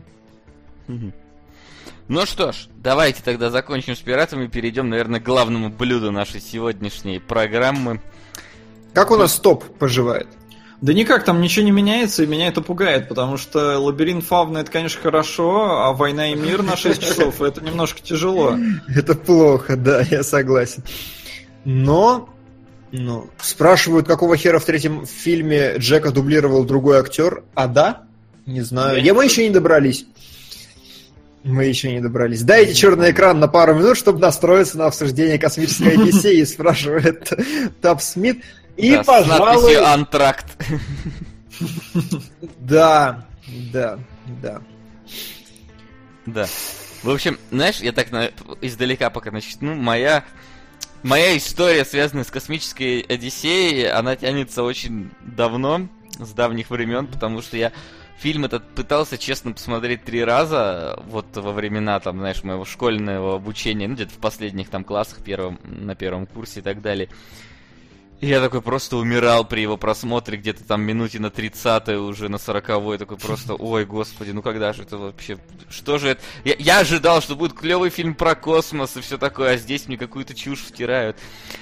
И вот сегодня я впервые посмотрел «Космическую Одиссею» до конца, и, блин, каким я был говнюком просто, я не знаю, потому что не досматривал его до конца никак, потому что сейчас я прям залип. Я прям смотрел, да? И радовался. Да, вообще, просто... Хорошо. Моя история заключается в том, что я посмотрел его в семнадцать лет, мне разорвало мозг просто нахрен, ну то есть у меня не было абсолютно никакой подготовки. Понятное, блин, дело у семнадцатилетнего издюка, чтобы смотреть такое... Ну, понятно, я сел, кое-кое-как его переварил, переварил правильно, и успокоился такой. Ну, ладно. Я посмотрел этот фильм, все. И я вот, для меня прям была огромная такая интрига и личное испытание на то, чтобы сесть. Я думаю, вот сейчас я как кинозритель созрел уже, чтобы посмотреть вот этот фильм, который был великолепным переворотом всего осталь... всего-всего вообще. Неужели вот я наконец-то вот и оставлю интригой, созрел ли я. Вот моя история с этим фильмом. Солд? Я давно собирался его смотреть и даже брался за него, не помню, один или два раза, но меня хватило на сорок минут. Сейчас в рамках, как бы, кинологов, разумеется, я посмотрел его целиком, и У меня вот было ощущение, что все затянуто, я пошел в интернет потом читать там любопытные факты и прочее, и узнал, что на премьере критики тоже сказали, что капец какое затянуто, и я подумал, ну а чем я отличаюсь? Прошло пятьдесят лет, а ничего не изменилось, все так же затянуто, но при этом безумно красиво. Ну как бы я не в восторге от фильма. То есть он там, конечно же, дохера культовый, у него куча там всяких наград, он топ вообще из всех топов всегда. Ну, сука, он такой унылый. Это ж кошмар. То есть он, он прям медитативный. Если ты вот настроишься на волну, что тебе сейчас будут очень так, я не знаю, нудно и долго показывать космос под местами очень такую давящую музыку, то... Ну, наверное, прикольно заходит. Но я потом почитал любопытные факты, и оказалось, что... Сука! Сука. Mm-hmm. Никопол, блин. А, оказалось, что многие ребята вот в те стародавние времена, когда вышел фильм в шестьдесят восьмом году, они приходили... закидывались колесами и треповали под вот этот момент, когда там летит-то все на тебя. Слушай, ну до этого момента сидеть еще надо. А я не знаю, может они заходили в антракте. Да, может... они, они такие, короче, наверное, приходили. О, антракт, подожди, все, пора, пора, сейчас, короче, будет. Может быть. От, от, отсчитывали время, короче, наверное, такие, все, вот сейчас хорошо, да. Вот, то есть так оно могло зайти, но в целом я как-то думал, что, ну, космическая Одиссея, в моем понимании Одиссея, это все-таки какое-то приключение, а здесь, ну, ничего толком-то такого и нет в плане сюжета, здесь в основном, ну, я не знаю, космический вальс этих шаттлов. И, ну, в шестьдесят восьмом году, я думаю, я бы этот фильм, конечно, до хера раз пересматривал в кино, потому что, ну, охереть не встать, до сих пор выглядит охерительно. Ну, конечно, местами там чувствуется подвох, но смотрел эйч ди-рип и выглядит божественно. А, но сейчас, ну, вот такая тягомотина, это вот как, я не знаю, я вот не люблю там всякие оперы, пьесы в театре, и вот для меня это было примерно то же самое. Понятно. Короче, это вообще... Baby Driver только времен шестьдесят восьмого года, где под музыку красиво танцуют корабли, а не ездят машины. Метрополис две тысячи один приблизил немного в топ необычное переосмысление фильма Фрица Ланга, где прототипом одного из героев был Че Гевара. Мне внезапно стало несколько интереснее посмотреть этот фильм «Метрополис» с Че Геварой. Да. Вот. Добавил. Хорошо. Как, как бы так... Что-то я хотел сказать, но вылетело... Ну, а, ты про Baby Driver... Про... Да, это, да, это была шутка, погоди. А, тут другой... Наверное, если бы я пошел бы на него в кино, я бы тоже устал. Но вот когда я дома сел, знаешь, спокойно так в кресле расслабился и начал смотреть... Блин, вот он меня сумел погрузить вот эту вот свою космическую, знаешь, атмосферу, потому что... Я обожаю, во-первых, фильм про космос. Ну, как про, про любое что-то нестандартное, то есть про космические корабли, про самолеты, про вот подлодки, вот это все, там, про пожар, это мое. Вот, и здесь а, оно вот начинает показывать эти космические корабли, они такие, там, ну, там их штуки четыре, наверное, вначале показывают, такие разные, они под музыку так прикольно крутятся, и они такие детальные, ты вот смотришь на это, понимаешь, что это не компьютерная графика, и ты чувствуешь, знаешь... физическое существование этого объекта. Ты понимаешь, mm-hmm. что вот эта вот деталька, вот она создана, она сделана, вот эта вся мелочь, которую ты видишь, она вот прям вот, она существует физически. Да, она вставлена там на фоне космоса специально, это заметно, но вот сами по себе вот эти объекты, которые там крутятся, они так, ну не знаю, мне просто вот понравилось, как они под музыку замечательно крутятся. Я просто сидел, я получал удовольствие от просмотра, от вот этого всего. Может, я даже не закидывался ничем. Как бы надо пометить обязательно. Не, закидываться там нужно только в определенном моменте. Да, строго отмеренно. А, не знаю, я прям, ну, где-то посередине между вами. То есть, в принципе, мне было не больно. Я смотрел такой, как бы, окей, да, я был, я прекрасно понимал, на что я иду, я все помнил практически про фильм, где там, что и как, но, тем не менее, я не могу сказать, что меня прям погрузило, то есть я все равно, я очень был на такой большой дистанции от происходящего на экране, причем, как только появилась музыка, то есть начало прям очень хорошо, прям зашло, я прям с обезьянами посидел, все круто, все здорово. Слушай, а вот с обезьянами дальше... я еле сидел. Вот, вот уж где я еле сидел с обезьянами. А вот не знаю, мне как раз там было хорошо, понятно, но потом начался какой-то вот этот диссонанс музыки, я никак не мог пон... почувствовать ритмику за этим стоящую. То есть ты говоришь, что они... Все говорят, что они вальсируют под, я этого не вижу в упор. То есть, брось, как бы... брось та- там же вот это вот колесо, оно прям крутится, ну как вальс, вот это, знаешь, вот... Ну как бы, кру- да, такие пары. редкие... Редкие ассоциации у меня проскальзывают, но в целом не знаю, не знаю, как-то меня так не, ну, не проникся я этим. Ну да, не то, что в Джонни Вики три выстрела подбит. Да, там, там ты вот увидел, понятно. А тут ты не увидел. Ну как бы, да, понимаешь, здесь гораздо более сложный ритмический рисунок, нежели вот эти показы позволяют себе. Опять же, там тот же Заратустра, который три аккорда, при этом одно плавное движение. Ну это какая-то... Это... Тяжело, тяжело.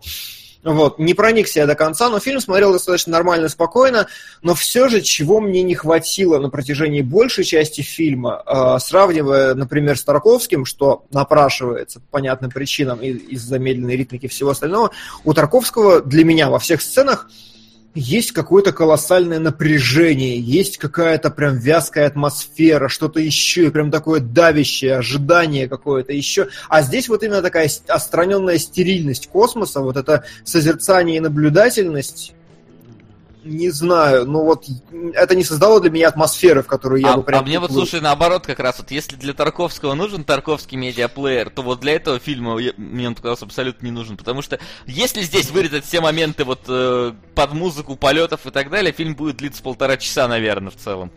Вот, да э... нет, меньше. Минут двадцать. Минут двадцать. Там ну... фабула-то, господи, фабула, просто вы вслушаетесь. Люди находят большой камень, потом такие, оп, сразу уже проскипывают все, говорят, так, мы летим, значит, на Юпитер, кстати, у нас здесь есть робот, кстати, робот ошибся, что он ошибся, слушай, ну а что делать, если он ошибся, наверное, надо будет его отключить, что, вы хотите меня отключить, я вас всех убью, нет, ты нас не убьешь, мы тебя выключили, э, мы на Юпитере, просто, ну то есть фабула абсолютно никакая в этом смысле, она просто отсутствует как, как явление здесь. Ну а... вот, у меня в этом и главная проблема с фильмом, потому что я люблю истории, а здесь, во-первых, вопросов у тебя остается больше, чем ответов, и я понимаю, что задача была такая у режиссера, но это не значит, что она должна мне нравиться. Слушай, не знаю, мне ни одного вопроса не осталось. Вопросы, сомневаюсь, что есть. Да, ну поясни мне тогда там и концовку, и что это за монолит. Сейчас дойдем. Концовку... Я, я не знаю, насколько я правильно я понял, потому что я не, не ходил, не читал, но я со- создал в голове какое-то некие объяснение всего этому происходящему, и ну не знаю, насколько это правильно, но, но вдруг... Не, ну я тоже к какому-то выводу пришел, но... Ну давайте, вдруг это... коснулись. Ну давай, Солод, к какому выводу ты пришел?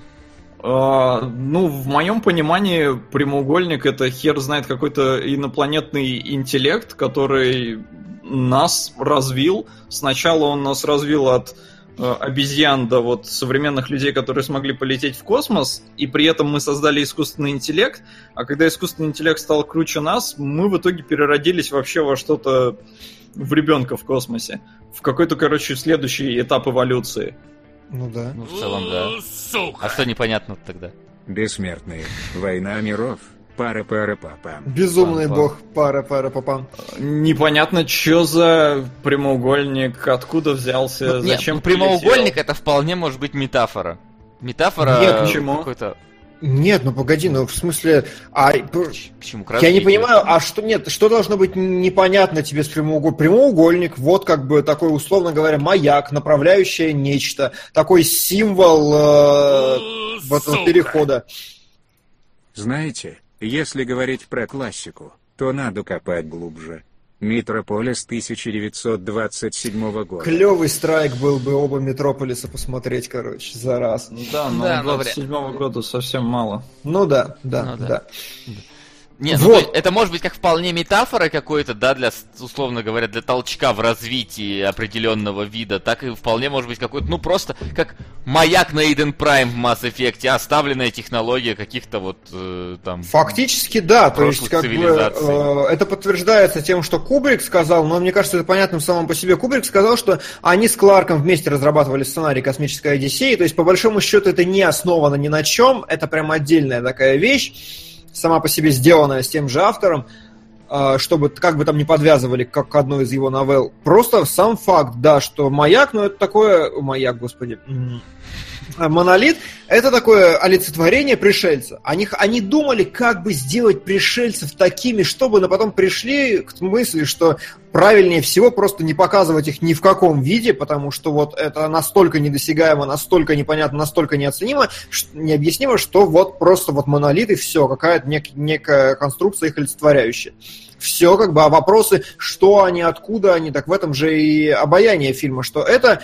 Почему я «Интерстеллар» постоянно сравнивал с «Космической Одиссеей»? Потому что эмоция та же самая. Типа, что пятое измерение, они в будущем э, развились до такого, что мы не можем это ничего осознать. Абсолютно та же самая эмоция, просто выраженная вот через большой квадрат. Ну, но он снимал уже через пятьдесят лет, и он просто по-современному к этому подошел. Это да. Когда, ну, да. ну, более попсово, что ли. Но при этом там было хотя бы интересно наблюдать за историей. А здесь космос, и ты вот просто наблюдаешь за космосом в основном. И я, опять же, повторюсь, в шестьдесят восьмом году я бы ходил в кино и охеревал с картинки, но сейчас-то что? В чем величие этого фильма? И вот мне говорят еще, в книге все объяснялось. Идите в жопу, я пришел смотреть фильм, я не хочу Нет, читать... в книге все объяснялось, это не считается, потому что Кларк написал книгу после фильма, фактически, после работы над сценарием он сел за книгу. А, был у него просто маяк в одном из рассказов... Маяк, господи, что такое? Монолит в одном из рассказов мелькал у него, но не больше и не меньше. Просто вот тот же функциональный монолит, все. Вот. А здесь я не понимаю просто, ну как бы вот, да, ты все правильно понял, монолит это такой вот э, энкаунтер пришельцев, скажем, который действительно выводит их, э, выводит человека на новый уровень, потом он перерождается в ребенка и летит обратно на Землю. Я не понимаю, зачем, чего ты хочешь еще? Я опять же повторюсь, «Космическая Одиссея». Ну, должно быть, наверное, какое-то а, приключение. Ну, ну, в этом смысле, в этом смысле, а в этом конечно, смысле, этого нету. Здесь как бы голяк с, ну, с сюжетом. Здесь нет какой-то такой нормальной истории. Она там вот, когда они с искусственным интеллектом борются, ну да, вот это уже что-то интересное. А до этого скучно, и ну, после этого скучно. Ну ладно, Но... после этого не, оно там в финал уходит, и тогда нормально. Но я вот этого не... Ну, не, не прочувствовал, не, не хотелось мне. Я сидел и реально как бы унывал. Там еще музыка такая давящая, что-то какие-то э, хор какой-то, причем он нагнетает, нагнетает, нагнетает. Я в наушниках сижу, оно прям въедается в мозг. И, блин, ну я не могу от такого кайфовать. Сука! Вот прям так, да. На следующей неделе пойдете на Гоголя. Вдруг это новая сонная лощина. Обязательно Донат пойду. На планету КПХ. На самом деле не Все пойду, прям я не верю в Гоголя совершенно. Не, я пойду, что, мне верю. просто. Мне просто хочется да? на это глянуть. Да, серьезно, прям как. Ладно. Хорошо. А... Вот. А... Не знаю, я понимаю, о чем ты говоришь, я понимаю, что это может быть скучно. Я даже понимаю, почему возникает вопрос, типа, что великого в кино и все остальное. Но, во-первых, надо понимать, что фильм, когда он вышел, это был прям.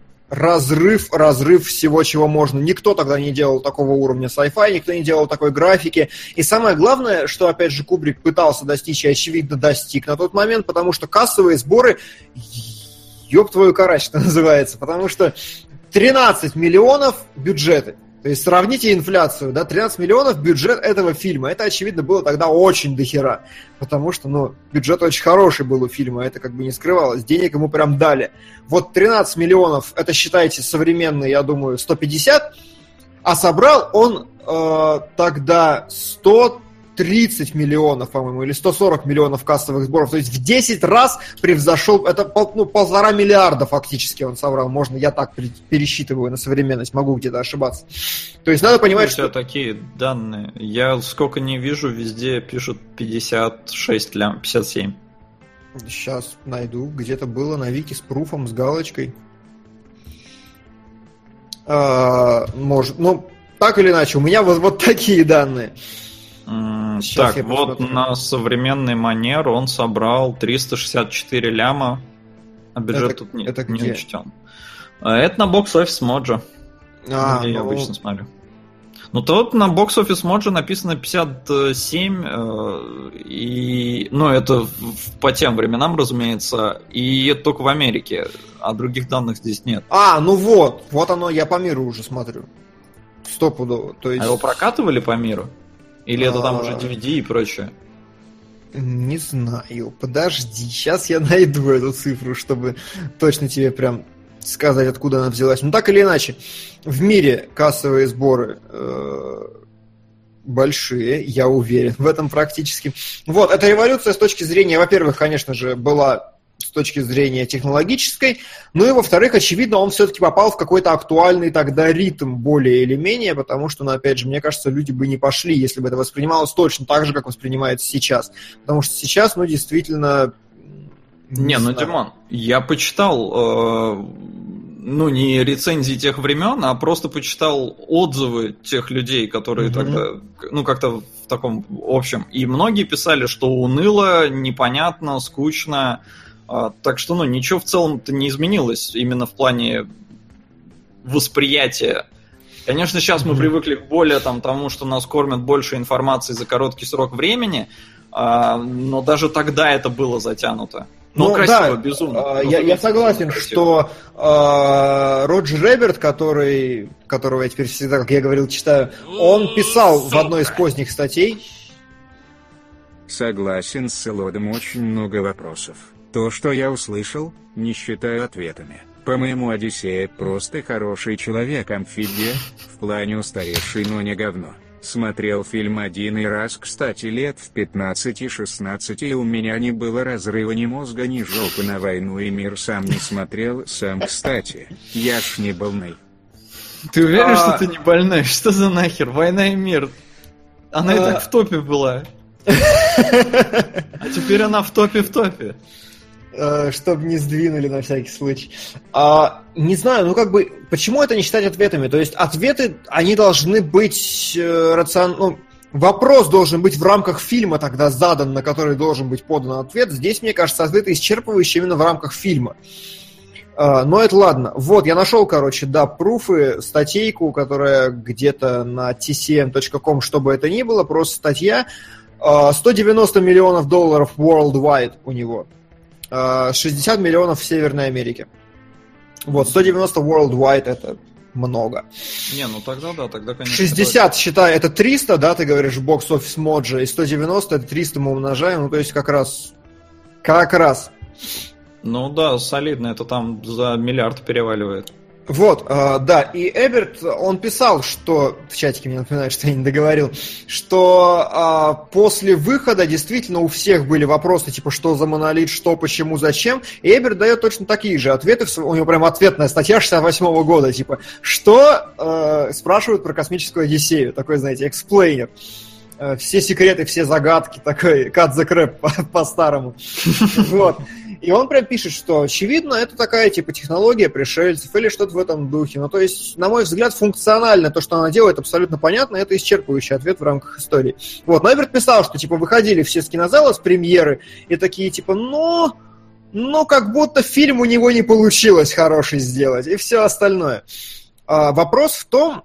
в чем его гениальность, действительно, историческая такая, почему все великие режиссеры говорят, что вот он их вдохновил, там и Спилберг, и все остальные, э, все остальные, даже не соображу, кто все, но были, они говорят, что вот великолепный фильм, потому что э, Кубрик, по сути, Кларк, когда согласился с ним снимать, он сказал, чувак, мы с тобой делаем такое кино, которое будет передавать... Э, абсолютно дикую гамму эмоций и будет рассказывать эмоционально. Кубрик с этим согласился. То есть, по сути, это фильм иррациональный. Почему нужна вот эта абсолютно хаотическая двадцатиминутная секция в конце? Потому что она давит тебе вот на мозги, абсолютно э, не аргументируя, ничего не доказывая, не логическим вот этим всем, а просто вот именно сел, прочувствовал. Тебя настраивают, настраивают, настраивают, ты медитируешь, потом чпок, вот так и все. Смотри, и... Я, я как бы солидарен с этим, потому что вот эти обезьян ты смотришь двадцать минут, не понимаешь, что к чему обезьяны. Но когда на контрасте между вот совсем там, знаешь, только началом развития человечества и того, что мы в итоге достигли, у тебя реально вот такой вау, вот это прыжок. То есть от момента того, как человек впервые там поднял эту кость в качестве оружия, до того, как он сумел вы, выйти за рамки своего существования. уйти, то есть mm-hmm. в новое измерение, условно говоря, он раньше жил там, да, в двухмерном мире, он мог вперед, ну, то есть влево-вправо, вперед-назад, теперь он ушел, в, условно, в трехмерный мир, предположим, да, то есть у него появилась высота, он мог покорить э, высоту в данном случае, и когда он в конце осозна... ну, вот получает какое-то вот это знание, он переходит на новую ступень, и мы вот видим, как он в, хо- в комнате видит сам себя в одной, да, в разных временных фрагментах, э, это, скорее всего, вот демонстрации четвертого измерения, в которое человек сумел попасть. То есть он видит одно и то же место в разные моменты времени одновременно. Он видит себя старым, ну там, он видит себя молодым, как только прилетел, он видит себя старее, старее и так далее. И потом, вот когда этот э, четырехмерный мир осознает, он выходит, да, вообще за рамки своего существования, уходит вот э, в мир, который мы, например, видеть не можем. В некий какое-то вот следующее измерение, следующая грань измерения. Вот так, условно. Но да. При этом, как бы, обоснована ли вся эта затянутость? То есть, вот насколько она там, насколько нужно все это погружение? Слушай, насколько я понимаю себе ситуацию, э, то есть, поня... безусловно, первое, что нужно принять, что, типа, фильм срал на кино, на зрителей, на все остальное, то есть, ты знаешь, так... это прям такое вот уоп, оно вне нормального понимания кинематографа, к нему нельзя относиться как к кинематографу, это прям такое... Э, Сука! Вот такое. Васа, не бойся, скоро к тебе в Гуантанамо инфильтрируется Снейк, интерегирует тебя и find out what you know us. И по многочисленным просьбам. Баба Дривер, Баба Дривер, Баба Дривер, Баба Дривер, Баба Дривер, Смарч, Смарч, Смарч. Извините, простудился. Спасибо, фильм ему, видимо, не интересен вообще. Наверное. Так, ну что, на Бэби Драйвера кидаю? Да давай! Гаррет вообще на семьдесят один обычно закидывал. А, ну давай, если ну, да, у него он гнет свою линию. А, вот, о чем мы говорили, господи. А, да, про то есть... кино. Хорошо объяснил. Ну, в смысле, про то, что это не в привычном понимании прям... Да, то есть, я не знаю, я... ну, как бы не согласен к нему применять обычные кинематографические рамки, потому что понятно, что он в них не вписывается. И понятно, что он клал на зрителя, я считаю. Прям вот клал. Вот он просто сделал что-то такое, потому что, по сути, ну, я не увидел ни одного кадра, который должен привлекать внимание, который должен удерживать его, фиксировать, чтобы как-то взаимодействовать нам вот в полной мере. Он просто делает какое-то абсолютно ритмически себе вот свойственную просто вещь, и все. А, что касательно... Чего, блин, сбился с мысли? Отстой. Времени погружения, да, затянутости этих эпизодов. А, что касательно, в принципе, того, что он хотел сказать, вот к чему я хотел привести. Mm-hmm. На мой взгляд, как раз кино вот а, этим и хорошо, что оно прям фантастически цельное. Говорят, что было бы круто, если бы мы убрали часть с обезьянами, тогда бы фильм был короче. Но ведь, по сути, именно... это и нужно. То есть я сначала тоже смотрю такой, зачем мне показывают вот эту сцену, как обезьяны дерутся. А потом она сыгрывает впоследствии. Нет, обезьяны, а... безусловно, нужны. Но в целом, если уж так прямо резать... Во-первых, фильм-то порезали. Он был mm-hmm. еще длиннее. А, и, ну, там даже местами заметно, что его порезали, потому что когда космонавты, ну, этот главный герой выходит в космос, чтобы заменить детальку сломанную, он ее вытаскивает, по-моему, говорит там, типа, так она же целая, и потом хоп-кадр, когда он уже там проверяет ее или что-то типа того. Mm-hmm. И вот, ну, момент там его возвращения на судно, это все было, это все порезали. Такие места есть. Но mm-hmm. э, если вырезать, обезьяны, безусловно, нужны, потому что это одна из... Ну, это начальная ступень эволюции. Я вот как раз на ней, потому что я не познал дзен и это кино, я остался обезьяной, ну вот, с э, костью в руках. А Димон где-то посередине, поэтому он у нас вот летит с искусственным интеллектом, а Васян уже эмбриончик новый, потому что он вот прочувствовал, познал все, э, ему зашло. Э, но, например, все, что происходит на Луне, в принципе, можно было выкинуть. Это да, вот тут согласен, если честно. Вот. Не ну... все, что на Луне, а вот знаешь, вот совет, когда они там сидят всей кучей, как-то оно, блин... Да не, не только, ну смотри, вот выкидываем Луну, просто mm-hmm. где-то сообщаем о том, что на Луне нашли вот эту херню, и следующая должна быть где-то на Сатурне. Все, что изменится? Изменится эмоциональный окрас вот этого... Как раз, э, смотрите, эта экспозиция, скажем так, она не сюжетная, не сценарная, а философская. То есть, понимаете, э, почему считается одна из самых мон- гениальных монтажных склеек в истории. Вот эта кость, подброшенная вверх, которая переходит в падающий корабль, да, вот, вот это движение. Во-первых, потому что это абзац как неожиданно, потому что это самый большой, наверное, скачок по времени в истории кино от одного до второго. Но на самом деле, если вдуматься, это прям великолепно. То есть, по сути, монолит — это то, что дает человеку инструмент, получается, как бы так. Смотрите, когда э, обезьяна потрогала монолит, она получила в руки кость. Вот эту. И это получ, получился инструмент. Она как бы осознала, что связала у себя, срастила в голове. У, у Эберта мне пока понравилась трактовка. А у обезьяны появилось осознание, что допустима концепция рукотворного чего-то. То есть она потрогала, она поняла, что это не реальный мир, она поняла, что рукотворное возможно, и поэтому взяла кость. Это интересный ход мысли, но вот тем не менее. А, и получается, что кость — это инструмент, подаренный монолитом. И когда люди второй раз касаются этого монолита, а, там дословно происходит, если кто-то не понял, потому что я сам этого не понял, когда первый луч солнца на выкопанный монолит попадает, тогда он начинает работать. То есть как бы триггер в этом заключался. Он там визуально показан, но не совсем понятно. Вот, и когда они касаются монолита, вторая кость, которую они делают, визуально даже чем-то похожая, это корабль, тоже инструмент, который позволяет им расширить там человеческую границу. Вот это очень крутая тема. То есть монолит — это то, что как бы дает инструмент в руки человеческие. Мне очень понравилась идея. А в и... третий раз он, получается, какой инструмент дал ему? А когда он там долетает до Юпитера? Да, вот там какой инструмент? А хер его знает. Если мы, если мы идем по концепции инструментов, то вот как-то Нет, оно... Ка...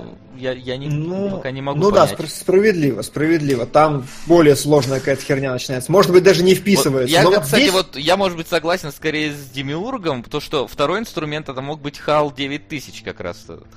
А, нет, смотри, сейчас я... Потому распишу... что корабли у них были. Как бы почему это вдруг стало для них новым инструментом каким-то? Но у них не было искусственного интеллекта на кораблях на этих, мы его не видели до, до момента, вот когда э, они полетели на Юпитер, и там даже интервью берут у этого искусственного интеллекта. Ну что, как... он типа один из первых, да. да. да, да. Может быть, может быть, э, вполне себе, но Хал у меня просто с другой стороны этой концепции. Ска- но вернемся. Ска- а, может быть, а может быть, смотри, монолит mm-hmm. порождает новый... Э, новый какой-то интеллектуальный тип существа, то есть изначально были животные, абсолютно, да, действующие на инстинктах. Первый монолит породил э, человека, сделал mm-hmm. первое интеллектуальное существо. Второй монолит породил э, искусственный интеллект, который, ну, порожден был человеком, но опять-таки благодаря нему. И третий монолит породил новое существо вот этого сверхчеловека, который находится уже за рамками, э, ну, привычного нами понимания вот этого самого эмбриона. Может быть, может быть, кстати. Но мы, я все не могу, никак не могу ответить на вопрос, да. Почему очень важна космическая вот эта вставка? Потому что это развитие философской идеи именно... Я сбил с мысли опять. Да что такое? Не могу совраться. Я просто отвлекаюсь на чатик, и там пишут, что я почему-то считал, что Хал девять тысяч был создан на основе чего-то полученного из монолита. Нет. Ну, очевидно, нет, монолит непознаваем, они просто раскусили Ко- сигнал. Кость как и... бы тоже не из монолита вылезла, она просто лежала. Да. Hell девять тысяч, он к чему здесь, насколько я это понимаю? К тому, что, чтобы показать, насколько человек уперся в рамки своей собственной границы. То есть, почему именно этот сюжет? В детстве я посмотрел, я этого не понял, мне, ну, абсолютно непонятно было, при чем здесь, как связаны монолиты развития человека и Hell девять тысяч. Но потом как бы стало понятно, что инструмент в руках человека, может быть, действительно, вот то, о чем ты говоришь, он становится равен человеку. Он эмоционален, по сути, он ведет себя именно как эмоциональное существо. Он пытается самозащищаться, он ничем не уступает человеку в рамках сознания, и поэтому человек ну, как бы все. Он достиг предела своего, потому что он может создать что-то равное себе, ему нужно куда-то шагать дальше фундаментально, потому что, ну, ну типа, все. Ну, эта оболочка, она себя исчерпала полностью. Вот. И именно поэтому сюжет с искусственным интеллектом и Хеллом, он важен в этом случае. И, блин, Сложно. я правда... Я правда за... Блин, у меня как, как так хорошо сложилось в голове, почему... О, ответ, зачем нужна экспозиция, это выскочило у меня из головы. Не знаю, мне кажется, экспозиция Отстой. нужна та- так же, как нужна часть с обезьянами. Показать... Э, то есть нам показывают это вот общество обезьяновское, которое, ну, э, действует по законам, там, да, выживания, можно сказать. И нам теперь показывают, смотрите, какой скачок, смотрите, чего мы достигли. Нам точно так же двадцать минут условно показывают, что за... мы смогли...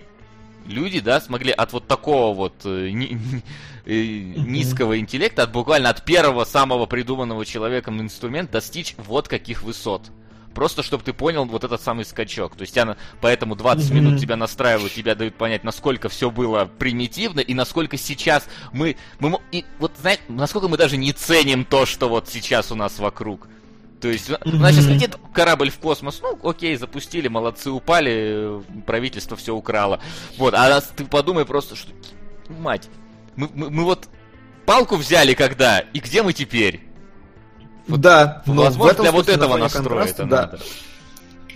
Ну, и плюс нужно же понимать, что вот это все вальсирование в космосе, это же прям так, он прям смакует этот процесс, то есть он прям доволен действительно, он показывает, насколько это круто, насколько это хорошо, насколько это все масштабно, а, насколько... Ну да, то, что ты сказал. Угу. А сейчас, конечно, а, щас, а сейчас крутят спиннеры и вейпят. Ну и раньше были обезьяны, которые палки не взяли, их отпиздили в конце, если вы не видели. Кстати, да. Действительно, хороший аргумент. Начались про Илона Маска разговоры.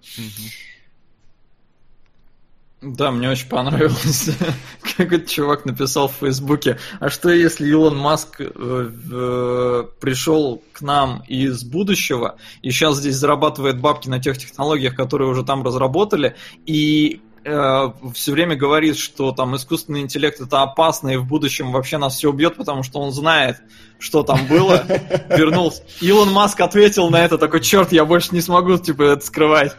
Это прям вообще... Неплохо. Забавно. Даст Динго говорит, что я что-то сказал про концепцию Бога в Библии, но я не очень понял, что именно я сказал да, про концепцию Бога в Библии. Я не знаю, по-моему, максимально далекий от Бога фильм, просто потому что... Не, ну, кстати, на мой, как, на мой взгляд, как раз... Ну, не на мой даже взгляд, а Кубрик про это говорил, что действительно фильм строится на концепции Бога в очень многом. Но... То есть... А если скажешь, окей, Бога как некого высшего существа, не как описанного в какой-то из религий, я подозреваю, что... Ну да, да, да, скажем, если скажем так вот так. Мыслить. Не, ну ясен пень, там была проблема еще, они когда не знали, как вообще этого инопланетянина-то представить, они такие, давайте гуманоида. Кубрик такой, нахер, если Бог есть, ну в смысле, если инопланетяне есть, они не гуманоидные, давайте что-то думать. В итоге там сошлись на вот этом монолите, хотя в какие-то там моменты предлагалось и э, прозрачный куб, но они такие подсветили его со всех сторон, он там бликовал как сука, они такие, блин, это не заснять. В итоге как бы они, ну, от, от, от обратного пошли, то есть при, пришли к тому, что вот не бликовало и как-то вообще подходило, и классно э, факт вычитал, но это чисто совпадение, но если бы это подвязали, было бы охерительно. А размеры куба, ну они там в книге где-то прописаны, ну не куба, это монолита, они в книге где-то прописаны. Это соотношение квадратов, насколько я помню, простых чисел. Я не помню... Ну, в смысле, один к четырем к девяти, кажется. Этого я не видел, но просто э, формат пленки, на которой все это снято, очень, похож, очень близко к монолиту. И вот если бы оно было прямо mm-hmm. один в один, это было бы очень символично. А зная как бы Кубрика с его там мастер-майнд, который продумывает все сто пятьсот раз, это было вообще охерительно. Да. Кстати, вот все еще летят вопросы про этого, я смотрю, про младенца в конце. Ну, как бы э, официальная позиция, которая, мне кажется, как бы исходит из фильма из самого, что э, вот этот чувак, он попал... осознал новое, вот как Вася сказал очень правильно, измерение реальности, там, четвертое и все остальное, переродился как новое существо в ребенка и полетел на Землю, чтобы учинить новый светлый мир, как обезьяна с палкой. Вот, вот именно так. Ну да, очередной шаг на Земле, короче. Чего? Да. Отметелить всех на земле, короче, палкой. Не исключено. Блин, да, короче, а вдруг это как раз Илона Маска нам показали? Прям... Я считаю, идеально ложится. Перебор. Смотрите, Кубрик гениальный режиссер, правильно? Он же там предсказал Илона Маска. Не, он не предсказал, он тоже вернулся из будущего, заснял а. фильмы такой, я стану культовым, а потом я еще ну, заспойлерю может. Илона Маска. Ну, может быть. А, там, кстати, спрашивают про сиквел еще. Есть сиквел, но я его, если честно, не знаю.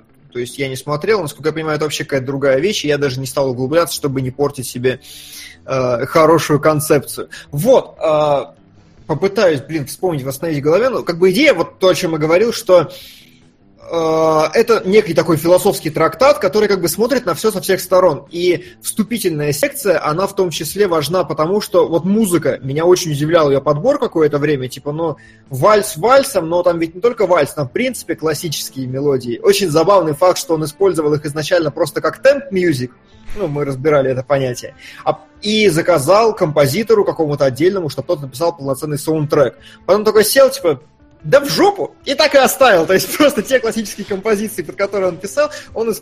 вот темповые, он их и оставил, такой, да и с ними хорошо.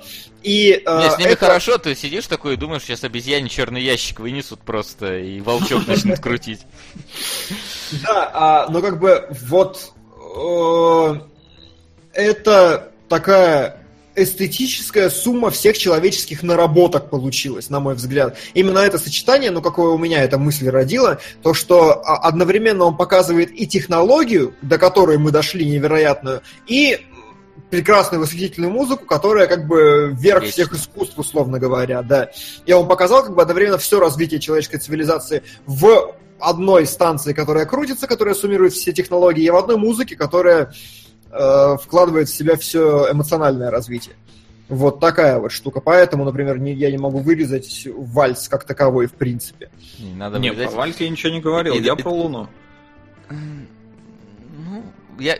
Даже ЛСДшную секцию вырезать нельзя, потому что она прям... А, она абсолютно нужна.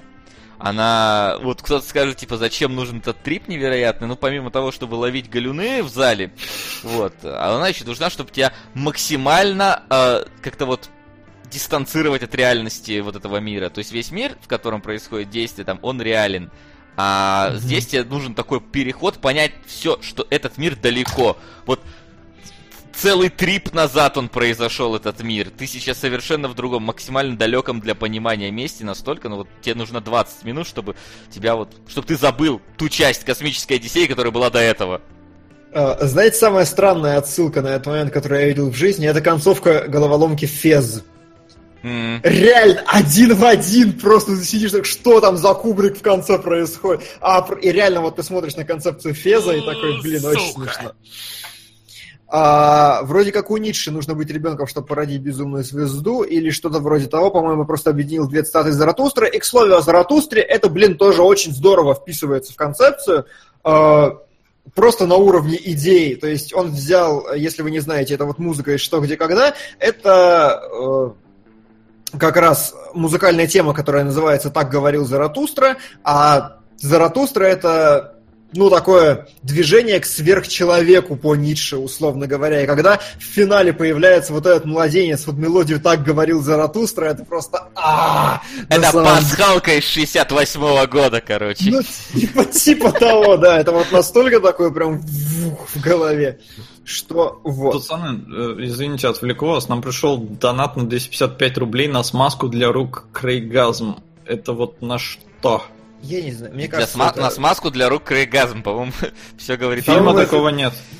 Ну, а смазка такая есть? Не знаю. Ну, погугли. Я боюсь гуглить. Че ты думаешь, там сразу это покажут, куда мазать? Да. Кстати, Линч явно вдохновлялся трипом из «Одиссеи», говорят. Ну вот в одной из серий нового «Твин Пикса». Его я пока не смотрел, я жду весь. Но кто вдохновлялся «Одиссеей», так это, на мой взгляд, Нолан с «Интерстелларом», который да просто... Не отрицал. Не отрицал. Ну вот он просто фактически скопировал структуру э, плюс-минус. То есть... Uh, ну, скажем, вот эта концовка с пятым измерением, сверхчеловеческим вот этим всем, и эмоция, самое главное, та же самая, и самого путешествия с, господи, с Марком Уолбергом, с этим, с Мэттом Деймоном, в принципе, для меня было вот эмоционально, опять же, сравнимо с Хеллом девять тысяч. Uh, да. Может, монолит в форме надгробной плиты метафора смерти, но там не, не форма надгробной плиты ни разу. Там. Не, вот. Там просто вот да. нужен был простой объект, который не бликовал на камеру. И, если вот смотреть со стороны именно продакшена, в итоге да. остановились на таком. Лишь бы не был похож на человека. Именно так.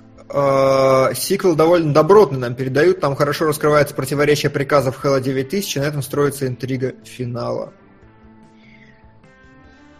Ну, Но, может быть. А кто его может снимал, быть. Кстати? Нет, не Кубрик. Не, ну понятно, а, что не Кубрик, а кто? Ну, какой-то ноунейм. Mm.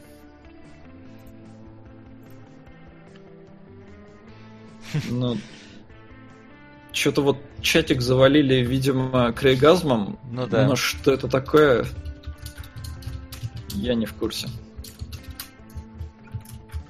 Ну да и хрен с ним. Ну да. Все тогда, никуда не идет. А ты по-прежнему... А ты пытался... Я думал, ты ищешь режиссера, блин, в сиквеле. Не, а нафиг он, не Кубрик, я даже смотреть не собираюсь. Я вообще считаю, что как бы, ну, это немножко паршиво, когда типа, ой, а посмотри продолжение, там объясняется все, что было до этого. Ну, как-то хочется цельное произведение изначально, а не потом... Не, это и есть цельное это произведение. Цельное. Не, не, я, не, я просто саму концепцию ругаю, потому что говорят, вот во второй там что-то объясняется. Не, это, конечно, плохо, это, конечно, так не... И не должно быть так, у Кубрику вообще насрать было на вторую часть со всей стороны. Но да, э, факт в том, что э, действительно Кубрик тогда снял непонятное кино, которое не все приняли. И... Сука! На лучшую экранизацию комиксов. Скотт Пилигрим против всех посадок. Я, может быть, уже запамятовал, но... По-моему, мы уже разбирали Скотта Пилигрима в одном из первых выпусков. Я забыл про, я забыл про это, но, может быть, я забыл, разбирали. Ну, ну, по-моему, мы разбирали. разбирали. Да, мне кажется, да, мы разбирали. хорошо, хорошо. Еще, если мне память не изменяет, Васян тогда дальнобоил. Возможно, а, да, тогда, наверное, еще вот дальнобоил. Как давно. Ладно. Надо вер- вернуть. Ну, Келебрыч, я тебе говорил, какой стрим надо провести будет.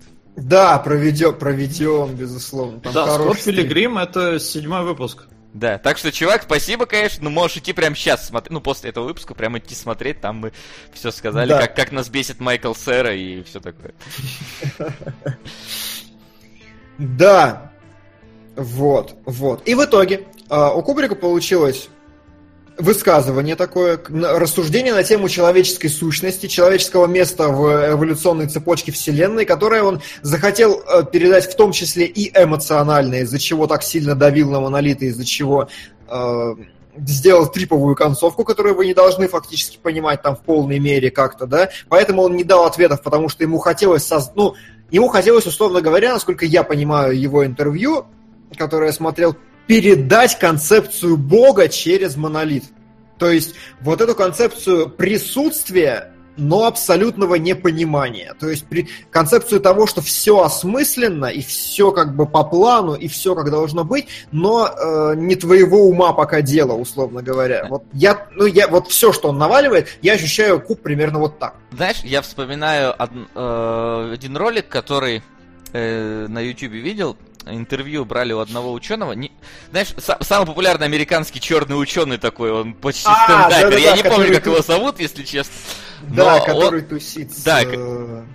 который, у, которого, у которого какая-то из певиц там спросила, так математика относится к науке, и он так на нее посмотрел, типа, да, относится. Вот. И у него был как раз такой вот зарисовка на YouTube, поищите. Деграсс Тайсон, да-да-да, именно он. Uh, вот, что, uh, типа, эти инопланетяне, говорит, с нами не будут устанавливать контакт. Просто, как бы, говорит, поймите правильно, если они настолько развиты, что сумели до нас долететь, мы им нахрен не интересны абсолютно. Говорит, вот вам интересно, как живут муравьи? Сука. Нет, они не будут... Ну, тогда на тролль два. Ну, тогда... Спасибо. Лучший выбор. Да, то есть...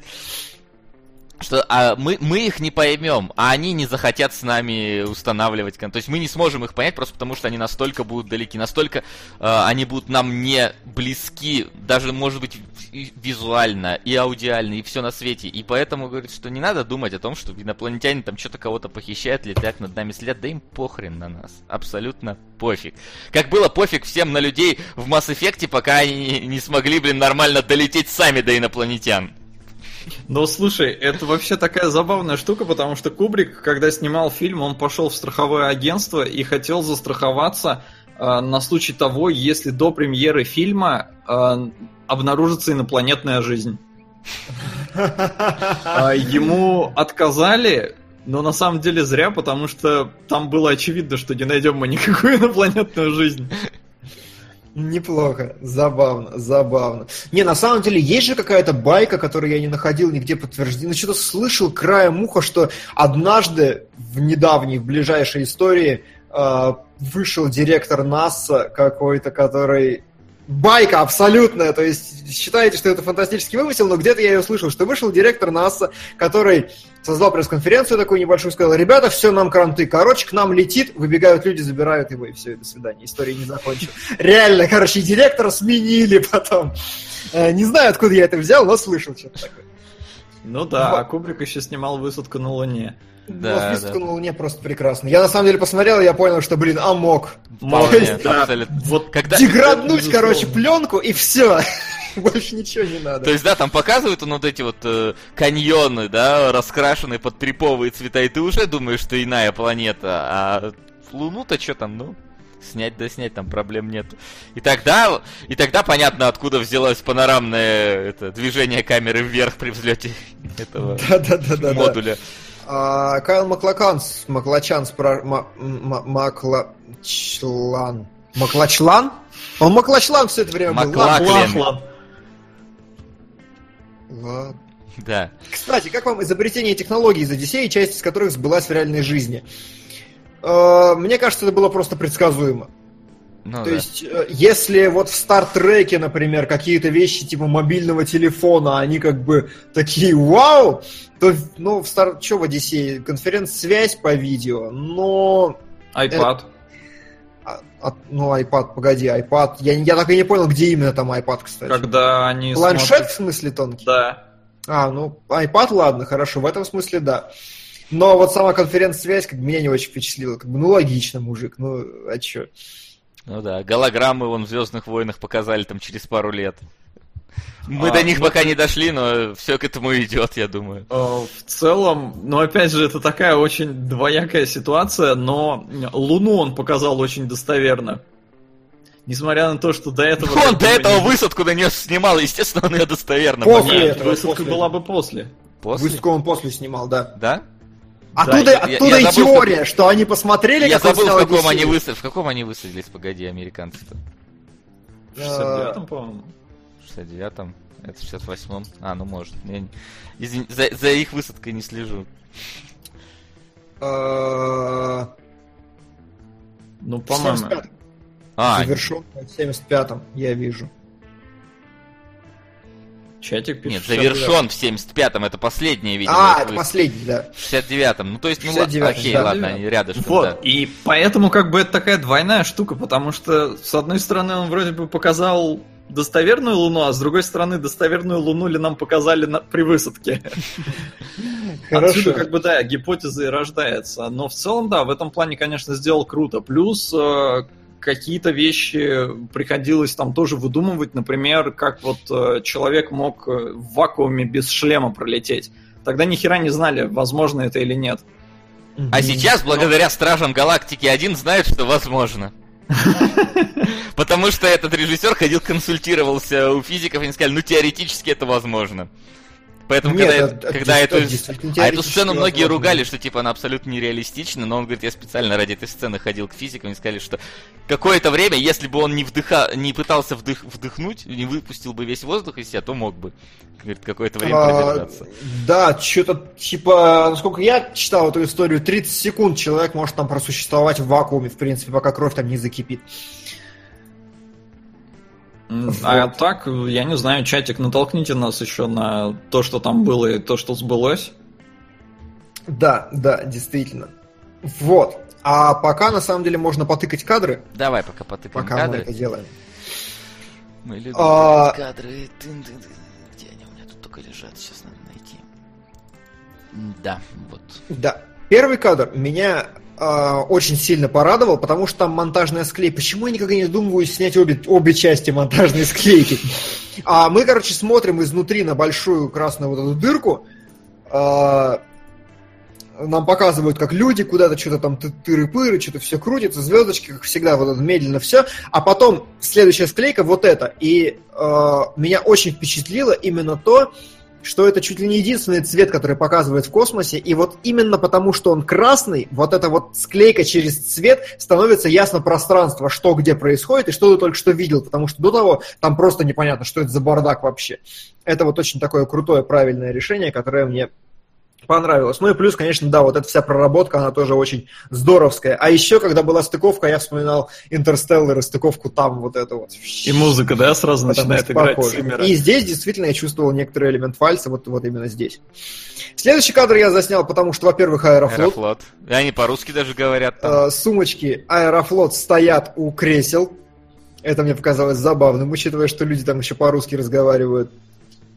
Вот. А, во-вторых, такое вот типично кубриковское, мне кажется, цветовое решение, которое можно даже ну, условно перекликать с заводным... Завелся. С заводным... Э... А я отпадал, да? Да. Да. С заводным апельсином, ты хотел да. сказать. А, с заводным апельсином, да, перекликается. То есть вот эти странные сидушки, это что-то такое очень кубриковское, на мой взгляд. Ну и плюс, не могу не отметить просто феноменальную, на мой взгляд, проработку ну, декораций и всего да. остального, потому что кривые линии, это, блин, очень круто. То есть действительно запариться с тем, чтобы рассчитать вот эту кривизну пола, это прям класс. Спрашивают, есть ли здесь кубриковская перспектива. Есть, разумеется, сейчас до нее дойдем. Но здесь, опять же, примитивные правила композиции э, могут быть вполне себе. Но я больше... Это очень сложно показать, но из стульев вот справа, э, начиная справа, вот ведете по, по крышкам стульев, короче, линию, и получается такая спираль, который, вот, вот спираль, которая заворачивается на главных героях. То есть это более такая сложная херня, это внутренний такой рисунок, который фокусирует ваш э, взгляд. Очень, очень здоровская тоже история. А, следующий кадр – это монолит, собственно. Что мне здесь оказалось непонятным, это э, как это снимали, потому что вот вы видите некую границу между желтым... Ну, два кадра, скорее. Я подозреваю, что там еще в одном месте, где вот э, у них крутится этот э, mm-hmm. модуль жилой, и где один сидит на стуле, е- на, этим, на диване ест, а второй вылезает. Мне кажется, тоже склейка из двух отдельных кадров просто, по, там, по такой балке, которая проходит через сцену. Тут, наверное, может, тоже может склейка. Быть. Может быть. Плюс, э, мне показалось достаточно остроумным, что Земля здесь выглядит как Луна. Ну, наверное, так и должно быть, но тем не менее. И мне понравился подбор цвета. Э, потому что желтый – это классический теплый цвет, это классическое что-то уютное, нормальное, домашнее. И вот Луна, которая вся такая из себя, то есть технически, как это можно было сделать? Серым просто отделать, да? Вот серая конструкция. Но, чтобы добиться нужного эффекта, мы видим абсолютно холодную, черную, синюю Луну. И вот этот желтый, теплый везде, и светильники там теплые, и все, чтобы показать вот этот человеческий ореол вокруг этого самого монолита. Это мне показалось тоже очень продуманным решением. А, следующий кадр – это вот сам монолит. И здесь я вот не совсем понял на самом деле, но почему-то в нескольких кадрах подряд лэнс-флэр четко вверху монолита, короче, такая красная точка держится. Я не понял, почему. А, это определенно такой блик, брак или че... Там, в то время к этому относились как к браку. Я не понял, почему это как-то не поправили, не изменили, что-то еще. Вот. И плюс... Э... к этому головы людей все, и вот эта машинка справа, они все находятся на одной линии, причем плюс-минус в трети экрана. Это тоже достаточно такая забавная штука. Это все создает... Э...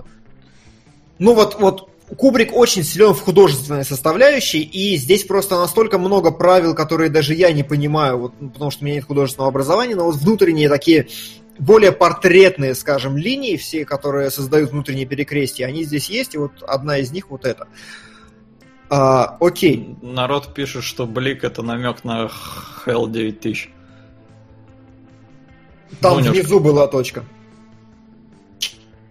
Ну... ну не... На твоем кадре вверху. Нет, на Hell'е внизу. Да на Hell'е там просто красный глаз, хер пойми где. Ну, нет. Ну, ладно. А, следующий кадр я заскринил, потому что, блин, я, короче, сидел... Наверное, это, конечно, грязь, так делать нельзя, но я сидел такой после Куарона. Да ну нахер. То есть... Нашел такой, чем сравнить. пятьдесят лет прошло. У меня скорее была другая претензия. Он сел в этот модуль, и я подумал, ну, короче, типа, может, он на модуле сейчас начнет чинить. Потом он такой начал на нем просто лететь и начал из него выходить. Я такой, ну, просто, чтобы самому по этой станции не лезть. Но он так далеко от него вышел и потом пролетел, по-моему, тот же путь, что он бы от основного отсека пролетел. Я такой, нахрена ты на этом модуле вообще полетел? Ну, то есть а, просто... я, а, а я вот именно после Куарона такой, стоп, ребята, подождите, а где же веревки, которыми вы должны пристегнуться? А, что вообще за концепция, что ты отлетаешь на пятьдесят тысяч километров? Или дай-ка я пролечу триста метров, а если промажешь на обратном пути? Да хер с ним, нормально. То есть, как бы, я такой, не-не-не, так делать нельзя. Так нельзя. Но... Ну, просто понимаешь, что эти-то объекты снимались отдельно друг от друга, и там веревку непонятно, как скрепить два несуществующих объекта в сцене.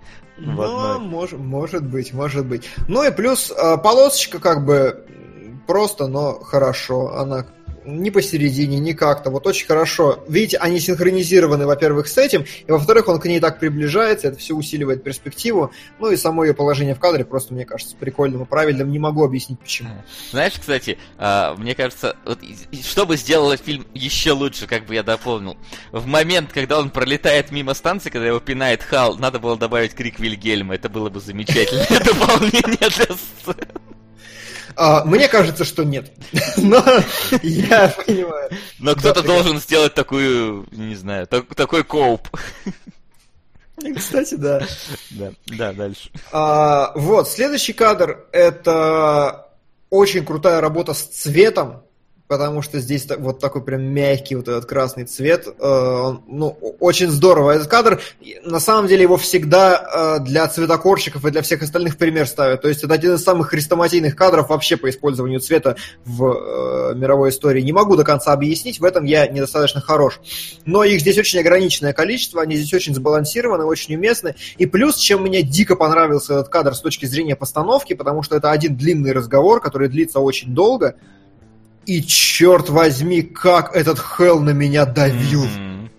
Прям, они вроде протестировали, что э, ну, он, он их не слышит, но чисто с точки зрения именно постановки эпизода, прям вот его присутствие так ощущается. А я, кор- короче, смотри, а я не видел же, косми... ну, я в первый раз смотрел вот это уже место в «Космической Одиссее». Сука! И я прям такой сижу, смотрю в окно, вижу этого Хелла, такой говорю... А чё он... А вдруг он по губам читать умеет? Ну, как бы, ладно, спешу на то, что это фильмы, как бы, предположим. А потом такие, хоп, он умеет по губам читать. Я такой, ребят, ну вы, вы, блин, космонавты, вы попались на такой херне просто, вот серьезно. У нас тут, да, у нас тут да, в чате-то люди, славно. Когда по телефону говоришь, отключаешь микрофон, понимают, иногда бывает, о чем говоришь. А тут, блин, компьютер высокоинтеллектуальный. Да. Ну, там, да. Кстати, потом говорили, что... Ну, понятно, что тут речь идет о компьютере, но в целом, что капец как сложно сбоку понять, о чем вот говорят по их губам. Mm-hmm. То есть нужно действительно смотреть на лицо целиком. И в целом, чтобы... понять их разговор вот с такого ракурса, ну, нужно быть очень хорошо в теме, о чем они примерно должны говорить. Но сам факт того, что компьютер уже распознает... Недавно я видел на каком-то где-то, на типа эн плюс один или что-то еще, компьютер создали нейросеть, которая распознает лучше людей процентов на тридцать речь по губам. Ну, так это нормально, это же движение точек. Ну, а вот... Лица уже давно, вон Майкл Скофилд не даст собрать компы, там они улавливают точки. Да. Да. Мне кажется, поэтому, короче, смотри, в Mass Effect Andromeda все так ужасно анимированы, чтобы компьютеры не догадались, о чем люди говорят. Это, это, это техника безопасного общения в, в, в обществе с искусственным интеллектом. Не, а так да, сейчас уже там разработали камеры охерительные, которые могут по видео мерить пульс. Нормально, да? Сич. То есть там, при, причем показывали, например... А поговорить про это еще минутку, вернусь. Да, там Давай. Показывали как раз на примере Бэтмена, то есть вот у Нолана. И там в какой-то сцене Бейл отжимался, по-моему, и они потом показывают кадр и считывают его пульс, потому что этот, я не знаю, как это, софтина, она приближает картинку, ну, разумеется, наверное, нужен хороший эйч ди-рип, и она видит... Ну, либо как, эти как компьютеры движение... си эс ай Miami. Ну, да, да, да. Не, и она видит движение, колебания вены на шее. как бы да ну нахер. Поэтому, ну, читать там по губам, мне кажется, чё бы и нет. Скоро зрителей на стриме заменят боты, скоро ведущих заменят боты, да. И даже разницы не заметите. Вообще не заметите. Будут стандарт... Базу данных наших фраз будут это херачить. В, в одном игрозоре даже Костю бот заменил, вы, наверное, не заметили. Да, кстати. Так что, такое дело. Вот Келебрыч сейчас прям бот заменяет. Вы думаете, он ушел куда-то это? Воду пополнять? Да нифига. Сейчас придет уже кибер-келебра. Вот. Вот. Боты будут смотреть. Да, вот это. Ну, это будущее, которое нас ждет. Киберпанк, которого мы заслужили, как, как говорится. Я. Да, отлично. Кибер-келебрыч пришел. Давай дальше. Кибер-келебрыч. Да, а дальше, подожди, еще с этим кадром есть такой а. момент. Короче, кондровик, который на них вот по лицу вот идет, идет по контуру, и э, вот световая херня на спинках кресел, которая тоже по бокам такая есть небольшая, все создается как бы иллюзия того, что это свет, который бьет на них э, из-за окна. Возможно, это, ну, это же должно усилить то, что Hell наблюдает, как бы такое воздействие с той стороны. Но что это выбивает? Полосочка света сверху, которая да. дает понять, что на самом деле источник стоит где-то там и херачит где-то оттуда, потому что так ну, невозможно было его поставить. Вот, и это мне показалось тоже занятным. Не знаю, специально он оставил ее или нет, ну как бы, тем не менее, и получается такое, видите, боке, что называется, композиционно, то есть абсолютно центрированная круглая такая композиция, которая вот тенями убирается. Там можно даже посмотреть, как полукруглые черные вставки стоят, еще чего-то. Как... Слушайте, а да, я что-то об этом не подумал. Если посмотреть на интерфейс внизу, стрелочки э, синенькие, вот эти идущие вверх, или стрелочки, кнопочки, желтые штуки, синие штуки, и в принципе вся композиция, включая свет, она как раз отсылает нас к этому Хэллу, чтобы он давил еще сильнее. Ну mm-hmm. да, он так. еще там и костюм на заднем плане, и кого-то человек наблюдает. Ну, возможно, кстати, и, и это отчасти. Келебра девять тысяч, блин, не знаю, что-то порвало. Ладно, ладно. А вот чего я не понял на самом деле... Чего он не взял шлем? Чего я не понял, зачастую, очевидно, Кубрик усиливал... усиливал кадр искажением перспективы. То есть, как бы, очевидно, что станция со всех сторон круглая и все остальное, но иногда я прям видел чисто оптически у него кадр искажен. То есть, ну, аноморфный объектив, то, о чем мы говорили, здесь нет. Я... Это можно понять по прямой линии, короче. Просто я сходу не нашел этот кадр, когда готовился. Вот. А прямая линия слева, видите, поэтому это все как бы факт, это объем именно станции. Но зачастую у него почему-то щелкает с аноморфного на обычный, и мне было непонятно почему. Вот. А, тем не менее, опять же, у Кубрика, видите, линии, которые устремляют, линии пола, вот эти все, которые стремятся все в одну сторону, в сторону человека и, мож, может быть, шлема, не знаю, так оно или нет. Но, видите, линии устремляются в ту сторону, вы как бы глазами можете по ним проскользить, по полу, что называется, но, но вы в любом случае упретесь в стойку, которая ровно на уровне с человеком, и поэтому все равно как бы вы вот так переходите на него. Но, во всяком случае, так я понимаю эту картину в данной ситуации. И последний кадр, который остался... Mm-hmm. Э- Почему я сегодня такой тупой? Я просто забыл, зачем я его заскринил. Ну, давай а... я перехвачу немножко инициативу. Давай. Я этого не заметил, но это было прикольно, когда нам показывают, в каких местах он появляется... Да, он же в этой хате там то угу. в одной точке, то в другой. Короче, да. все их точки образуют звезду. И зная Кубрика... Их же там три. Пять. Ну, первая он в штуке, в, ну, в этом, в корабле. Вторая он, по-моему, появляется стоящим. Слушай, ну я не знаю, это любопытный факт. А, да? Как бы... Я сам этого не заметил. Как бы я не настолько Кубрик. Не а знаю. Он явно... Нет, ну, Келебрич, их минимум четыре.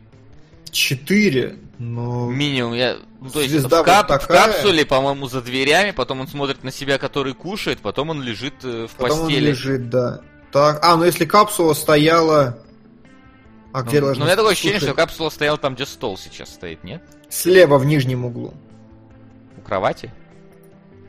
Ладно. Вот мне казалось, что она стоит... Да, что капсула там же, где сейчас стол, на котором он ест, но тогда это со звездой не сращивается. Короче, я... пересмотрите. Чё вычитал на IMDb, то вам и продаю. Ну ладно.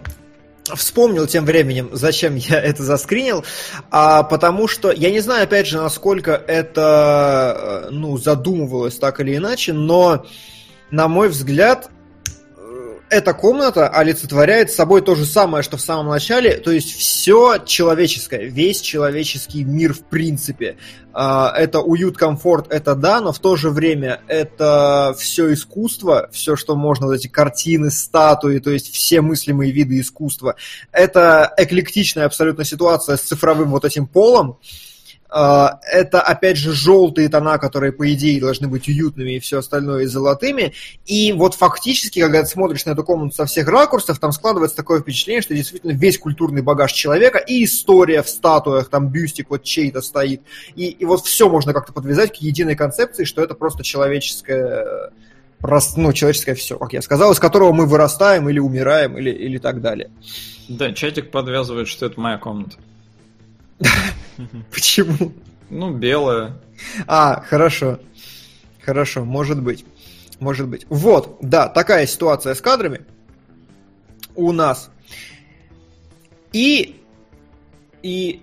И... Тут я перевод не трогал. Не, не трогал, хорошо. Ну, просто... Тут еще много их. Ну, да, во-первых, и... много, во-вторых, у меня субтитры английские были паршивые, они как-то не соответствовали тому, что говорят персонажи, там многое пропускалось, а как тогда сравнивать? Угу. Справедливо. Вот. Финализируя, что у меня? Я не проникся в итоге, то есть меня...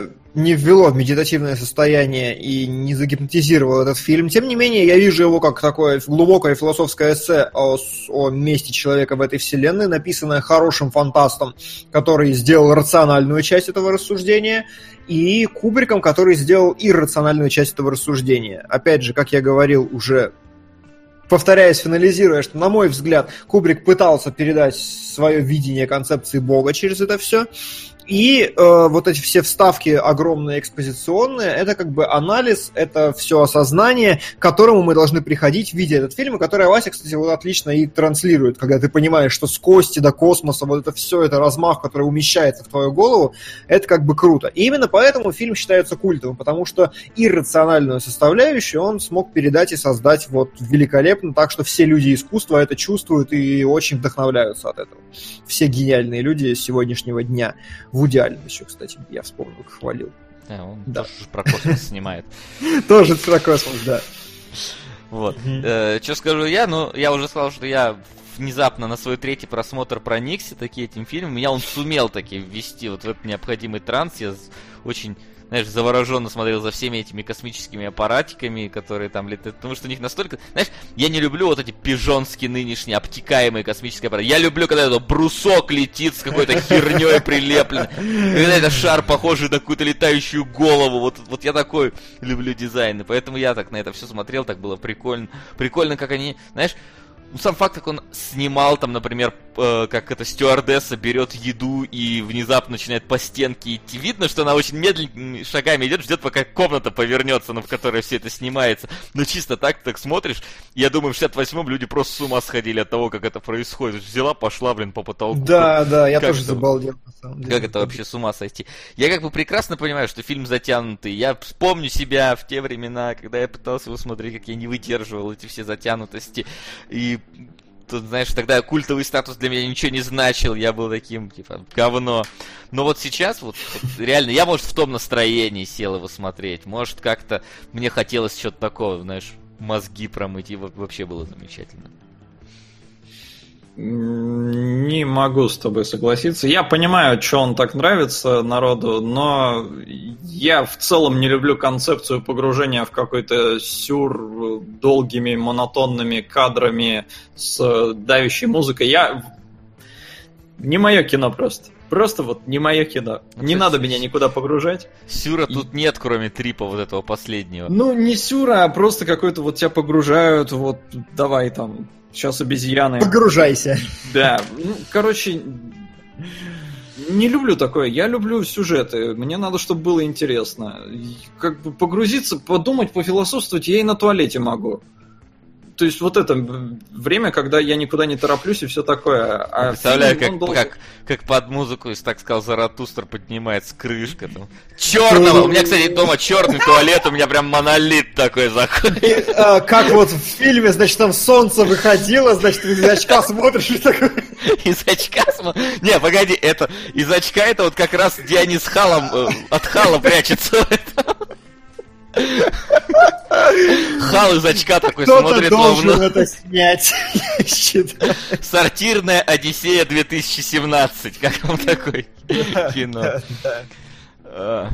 Не, ну это фарс, конечно. Но я, безусловно, как это, понимаю и все заслуги принимаю по поводу визуала, потому что, ну, действительно, охереть не встать и до сих пор отлично смотрится. Я еще больше усомнился в высадке на Луну. Спасибо, блин, Кубрик. Надо, короче, опять туда слетать. На Луну? Да. А была же история, что флага там нет. Ну, нет, сдуло... Та- та- там что-то... Нет. Сдуло чем? Да, вот ты прокалываешься, как те, кто... Пердежом Бориса Ельцина. Нет, откуда я знаю? Ну, сперли инопланетяне. Да не, понятное дело, чё, чё, ну, не летают, потому что нафиг никому Луна не... Раньше летали на Луну, потому что хотели обогнать Советы. А когда поняли, что Советы на Луну как бы особо и чихали, то как-то и а нахрен туда летать. Ну, собственно. Ну, в общем, кино знаковое, но да не сейчас. Всегда его смотреть было тяжело, потому что оно для погружения. И, да. Видимо, для особого восприятия. Я, я не люблю, сука, это транс, а я не... Я люблю оставаться в здравом уме. Я поэтому не боится трансов. Я боюсь Нет. трансов. Да. Есть, слушай, ну есть разные же трансы. Я понимаю, что когда вот ты смотришь... Я такой... боюсь всех. Ну ладно, бойся. Я, я понимаю, можно бояться транса из э, этого... Господи, как он... Неонового демона. Вот там реально можно бояться транса, потому что там реально... Я можно... один весь этот разговор думаю про трансов из Таиланда или что вообще. Ну их тоже надо бояться как бы. Вот. А тут-то что? Тут тебе просто покажут космические корабли. Офигенно же, нарезка под музыку космических кораблей. Там, знаешь, есть же всякие какие-нибудь «Планеты Земля» передач про то, как просто там показывают, как тигр ест лягушку или типа того. Там рассказывают что-то интересное. Не, не, есть, которые ну, там долго показывают просто, ну... Все.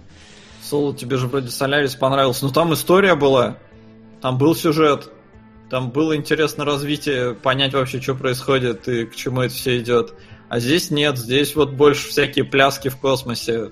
Ну, да, красиво, да. Но слишком долго. Мне, м- мне очень понравилось, что э, не моя мысль Эберта, опять же, у него упер, но он очень круто заметил. По сути... В фильме разговоры нужны исключительно для того, чтобы показать, что люди разговаривают.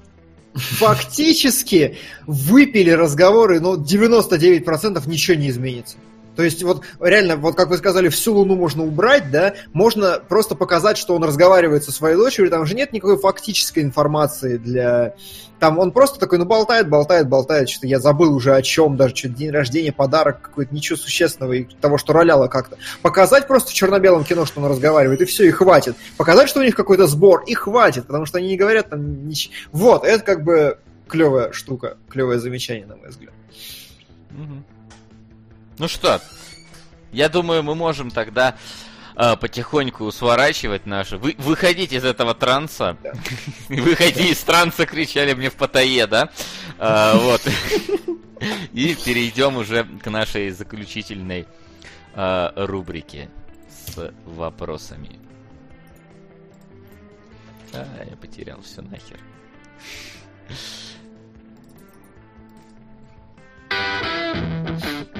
Вопросы? Итак, вопросы. Давай, Дима. Вопросы. Создателям всех этих фантастических произведений очень легко представить себе космические корабли, роботов-андроидов и т.д., но безумно сложный экран с более чем шестьсот на четыреста восемьдесят и маленькие кнопки. У вас не возникает раздражения или умиления при просмотре классики эн эф от подобных вещей? Слушай, я, знаю, я проникаюсь большим уважением к пилотам, потому что мы с Одом водили классический Enterprise, это такой геморрой, что вот если пилоты в этом разбираются, это просто обосраться, какие они профи. Не, ну это забавно, да, потому что у Кубрика, у него эти экраны, они крутили там, я так понимаю, пленки, а поскольку Кубрик снимает со сто-пятьсотого дубля, и это как бы не шутки, потому что у него, да. Опять же, факт на IMDb, фильм был что-то в тысячу раз длиннее, чем вот он в итоге стал. То есть у него дубли, ну, просто немерено. Это чувак, у которого книга рекордов Гиннесса, он, блин, значится как чувак, который больше всего дублей. А разве заснял. Не Финчер? Нет. нет. А, а, а, а что? В этом в «Сиянии» сцена с топором там на лестнице, по-моему, он что-то... Там какое-то невероятное количество дублей, типа триста с хером. А, ну я у Финчера помню восемьдесят девять, ну ладно. Да что за детский сад? Понял. Не, на самом деле я недавно про Финчера э, очень клевую штуку услышал. Типа, Финчер объяснил э, в бойцовском клубе героям, как разговаривать, и решил снять импровизацию, диалог. двадцать три дубля. Типичный Финчер. Импровизируем. двадцать три дубля импровизируем. Просто. А потом нарезал. На последнее слово две тысячи семнадцатый год. Спасибо, ребята, за высшее творчество. Выше творчество. Выше. Спасибо, Листа. Надеюсь, что это мы же творчество, да.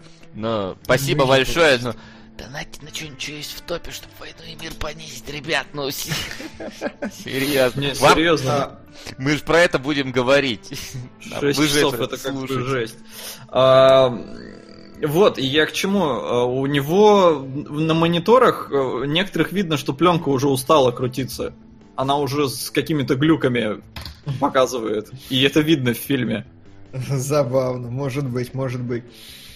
А, вот, надеюсь, Дмитрий много расскажет о методах съемки «Одиссеи». А, к сожалению, нет, потому что, ну, технический процесс меня всегда меньше интересует, чем, ну, типа, технические съемки, чем результат, чем композиция и все остальное. Вот, но факт, который меня умилил, Финчер, сни... о, Финчер, господи, все, уже поехали. А, Кубрик снимал с актерами год. Прям год, чтобы вы понимали. Обычно съемочный, ну, график съемочный длится тридцать дней. Я думаю, один фильм поменяет ваши представления о затянутом кино на рождественскую историю две тысячи девятого. Спасибо, Скиркру. Что это, почему и... А, это с Джимом Керри, что ли, который мультик? А, да-да-да, это она, это она с Джимом Керри. Она затянута прям? А я недавно, кстати, пересматривал, Сука. Мне было, ну, типа так. Но mm. она ничего не меняет. Хорошо, спасибо тебе колоссальное, да. А, разберем в сравнении с оригиналом. Ты говоришь, спасибо человек, который «Войну и мир» в топ вывел, так что... Ну, а чё, ну спасибо, ну как бы посмотрю, хоть наконец-то узнаю, что за «Война и мир». Да. Кто-то победил вообще, да, то непонятно. Кто-то победил действительно в этой истории, а то типа, не-не, у меня была лучшая преподавательница по литературе, я сказал... Ну, вы же понимаете, что это великий русский классик, он гораздо умнее меня, я просто не смогу его осознать, и вообще давайте лучше я «Пропастью во ржи» почитаю, она такая нормальная тема, давай. Главное, чтоб читал. Вот. Так вот, что я, значит, говорил-то, что я врал? Да, он снимал год с актерами, при том, что обычно съемочный график тридцать дней, а потом два года он снимал спецэффекты. Понимаете, в принципе, съемочный процесс... Крутил, длился... короче, это колесо космическое. Да, вот. да, да, то есть съемочный процесс длился три года, и он год снимал актеров, два года спецэффекты, только потом выпустил. Причем он абсолютно в секрете работал над фильмом. А, сложилось ли мнение, что незнакомый с Кубриком человек посмотрит «Космическую Одиссею», у него отпадет всякое желание знакомиться с другими творениями режиссера? В принципе, если среднестатистический человек смотрит «Одиссею», у него отпадают все желания, мне кажется. Я это понимаю абсолютно. Фильм, ну, как я сказал, его, я, я не хочу относить его к кинематографу. Как вы думаете? Не, ну это как-то странно, в смысле не относить. А что это такое? Ну, ну это, понимаешь, это как бы... Как технология, да, возможно. Как технология, возможно, это кинематограф. Но как какое-то произведение, условно говоря, искусство, не искусство, у Хичкока это кинематограф. То есть у Хичкока всегда есть зритель, с которым он работает. У «Космической Одиссеи» зрителя нет, поэтому я отказываюсь воспринимать ее. То есть ее нельзя показывать неподготовленному зрителю, потому что фильм, вопреки всем нормам здравого смысла, не пытается вообще взаимодействовать со зрителем. Я его так вижу. А может быть, он будет с тобой взаимодействовать, когда ты перейдешь на четвертое измерение, он заиграет новыми быть. красками, и он для может будущего быть. зрителя, который... Понимаешь, Кубрик думал, что к две тысячи первому году мы наконец-то перейдем на следующую ступень эволюции, поэтому он, он написал дату выхода, в которой надо фильм выложить, короче, в две тысячи первом году посмотреть. Но мы как-то деграднули, короче, сделали вейпы, вот эти спиннеры, и все, короче, покатились по наклонной. Может быть. То есть надо ну, крутить есть... космическую станцию в космосе, а мы крутим херню на пальце, и как бы... Вот. Да, ну то есть вот он как бы... Я, я много раз говорил, что я, можно подумать, что я себе противоречу, что он снимал концепцию Бога и хотел показать, хотел сказать, хотел все остальное, но это разговор не с рядовым человеком, это разговор не с... Ну, не со зрителем в кинотеатре, это просто такое бабах, и вот сразу на таком на высшем уровне философского, ну, человеческого творчества и всего остального. Вот так. То есть это как бы вещь, которая должна в музеях висеть, а не в кинотеатрах крутиться. Так, я, извини, перебью тебя. Да. Я начал гуглить, где тут больше всего дублей, и у Кубрика было сто двадцать девять э, в «Сиянии», но я нашел топ, и это какой-то писец. Так, Потому ну-ка что давай. На первом месте здесь Джеки Чан. А, кстати, предсказуемо. Да, только, блин, я, я не понимаю, как, как это вообще возможно. Вот, вот просто прикиньте, сколько дублей одной Ты, сцены. Слушай, ну, зная Джеки, я думаю, штук пятьсот может быть. Васян? Вот. Mm-hmm. Ну, пускай будет тракторист. Угу. две тысячи девятьсот. Что? А какой сцены? Я не знаю. Сейчас. А, ф- финальная битва. Нас пишет Томми Вайсо, короче, по идее, у него Нет, нет, две тысячи девятьсот, сука, как? Слушай, ну там у них же это, ты вообще знаешь, как он готовит каждую драку? Насколько у него отработаны должны быть движения со всей его командой, чтобы не случайно не задеть друг друга. У него есть я фильм понимаю. вот этот Джеки Чан и мир трюков, как-то так он там называется. Да, да, того. я смотрел. И он говорит, я что, например... Смотрел, но... Да, две тысячи девятьсот. Ну, две тысячи девятьсот, там, может, они со всеми тренировками посчитали, я не знаю. Слушай, ну, это ну, просто давай. капец. Нет, э, если это тейк, то это с камерами, это без тренировок. Ну, может, они тренировки такие... на камеру. Они, может, были. тренировки писали, вдруг получится дубль. Ну, ну может быть, но как бы две тысячи девятьсот, это... тут написано, если по одному одной в день, то это восемь лет. Но он, разумеется, не по одной в день делал. Жесть какая. Ну, это же вообще невероятно. А, а Финчер где, скажи? Финчер... Господи, здесь Спайдермен на втором месте. Ничего себе. А Финчера я здесь вообще не вижу. О, как. Но да, здесь и Кубрика почему-то нет, поэтому... А, нет, Кубрик есть, вот на шестом, да. Угу. сто сорок восемь здесь, какая-то другая сцена, сто сорок восемь. Ну, Кубрик, да, он вообще как бы этот фильм с широко закрытыми глазами, там, блин, видно, как Том Круз и Николь Кидман, они просто устали сниматься, они в таком трансе уже от всех этих дублей, они говорят как-то уже, я не знаю, потусторонне, на последних силах он просто. Он транс, как везде. Да. Да, хорошо. Uh, спрашивают, uh, будут ли у нас еще рецензии от, от меня. Будут. Uh, просто, да, я, я был не уверен, что сказать про Baby Driver. Uh, как вы относитесь к тому, что старые фильмы ремастерят в три дэ? Господи, как вы относитесь к вопросам, что раз каждый выпуск нам задают этот вопрос, по-моему. Что из классики вы наиболее сильно хотели бы посмотреть на большом экране? С классики? Да, развитие mm-hmm. этого же самого вопроса. Не знаю, э, наверное, ну, вот я бы попробовал посмотреть «Космическую Одиссею» в кино, потому что все-таки смотреть дома это не то, а вот в кино, возможно, там бы я затрансировался. А я прям... подумал, что из, кла... из классики, в смысле, какое классическое какое-нибудь произведение, ты хотел бы экранизацию? Я что-то об этом не, подумал. Не, в смысле... Слушай, «Космическую да. Одиссею», мне кажется, в ви ар надо посмотреть, вот это было бы нормально. Такое, знаешь... Башкой, чтобы можно было полететь. Да, Кубрик экспириенс да. просто. Такой создать ви ар экспириенс. Блин, а если из какой-то классики? я даже не знаю. Чужого? Ну так. Может быть, вполне. Ну, понимаешь, ну, не, ну можно много таких фильмов стареньких, которые я люблю пересмотреть. Я подумал, что именно какую экранизацию я бы хотел. Я, знаешь, поиграл в Observer, я хочу экранизацию трилогии Гибсона. Окей. Окей. А, хорошо. Значит, обратили ли внимание на промелькнувший мат в русском дубляже Baby Driver? Не помню. Нет, не обратил. Нет, не обратили. Может, он там был. А, так, диалог, намного сообщений. Без знакомства с Ницше смотреть «Одиссею» практически не имеет смысла. Ну, я бы так не сказал. Достаточно просто знать да. слово «сверхчеловек», и больше там ничего не надо, потому что к Ницше это отношение не имеет никакого. Нормально смотрится вполне. Я вот не знаю Ницше вообще. И... Угу. Мне зашло больше, чем Келебричу, который знает Ницше. Да. Кинологи Крякен или Кракен? Хороший вопрос, кстати. А, ну вообще там забавно, да, всю эту сцену в фильме с Крякином, Крёкином и прочее они добавили, потому что изначально там кто-то сказал «Кракен», и они все так в фильме озвучивали, а потом узнали, что это вроде как неправильно, и правильно там какой-то Крякин или как-то так. И они поэтому специально добавили эту сцену, чтобы вот замазать свои косяки. Такой вот вопрос. Можно ли сказать, что фильмы жанра криминальные комедии набирают популярность? К слову, видимо, о Томе Крузе. Блин, да всегда они были. Не, не криминальная комедия — это Baby Driver больше. Комедия? Ну, комедия, У нас да. с Димоном как-то тяжело в понимании комедии в Baby Driver. Ну... Ну, я не знаю, не, но это мой любимый жанр. Карты, деньги, два ствола, там, Снэч, э, без, э, эти бесславные ублюдки. Хотя бесславные ублюдки тоже, чё бы нет. Цветы из трущоб. Да всегда были эти фильмы. А э, с Томом Крузом это и, и по историческим, типа, событиям, ну, таких, да не так вроде много.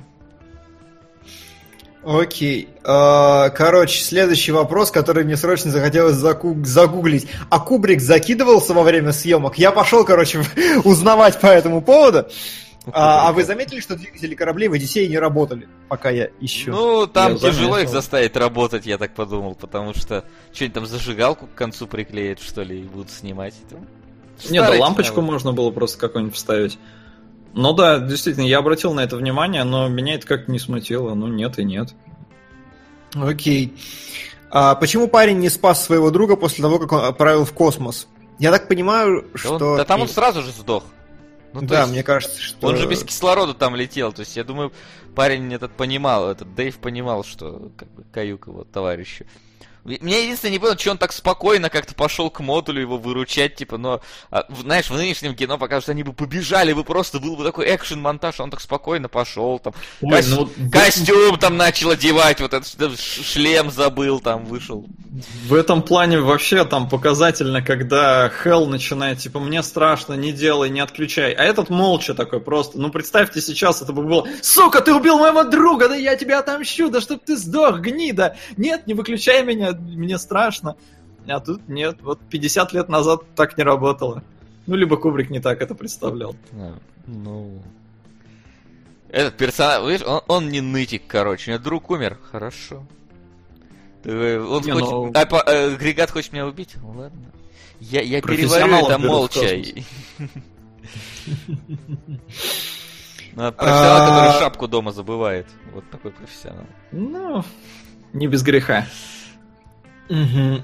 А, нет, Кубрик никогда не принимал ЛСД, причем по достаточно занятной причине.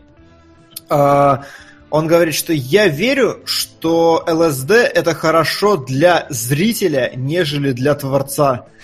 То есть он говорит, что в принципе состояние комфорта со всем окружением, иллюзия целостности вселенной и, ну, как бы вот, вот все, всеобщее блаженствие, это как бы круто для зрителя, но это лишает трещин в мироздании, которые как раз и стимулируют креативное мышление. Поэтому он никогда его не принимал. И именно по... он посмотрел на людей, которые принимали, понял их точку зрения, ему просто неинтересно вот к этому приобщаться было. Вот так.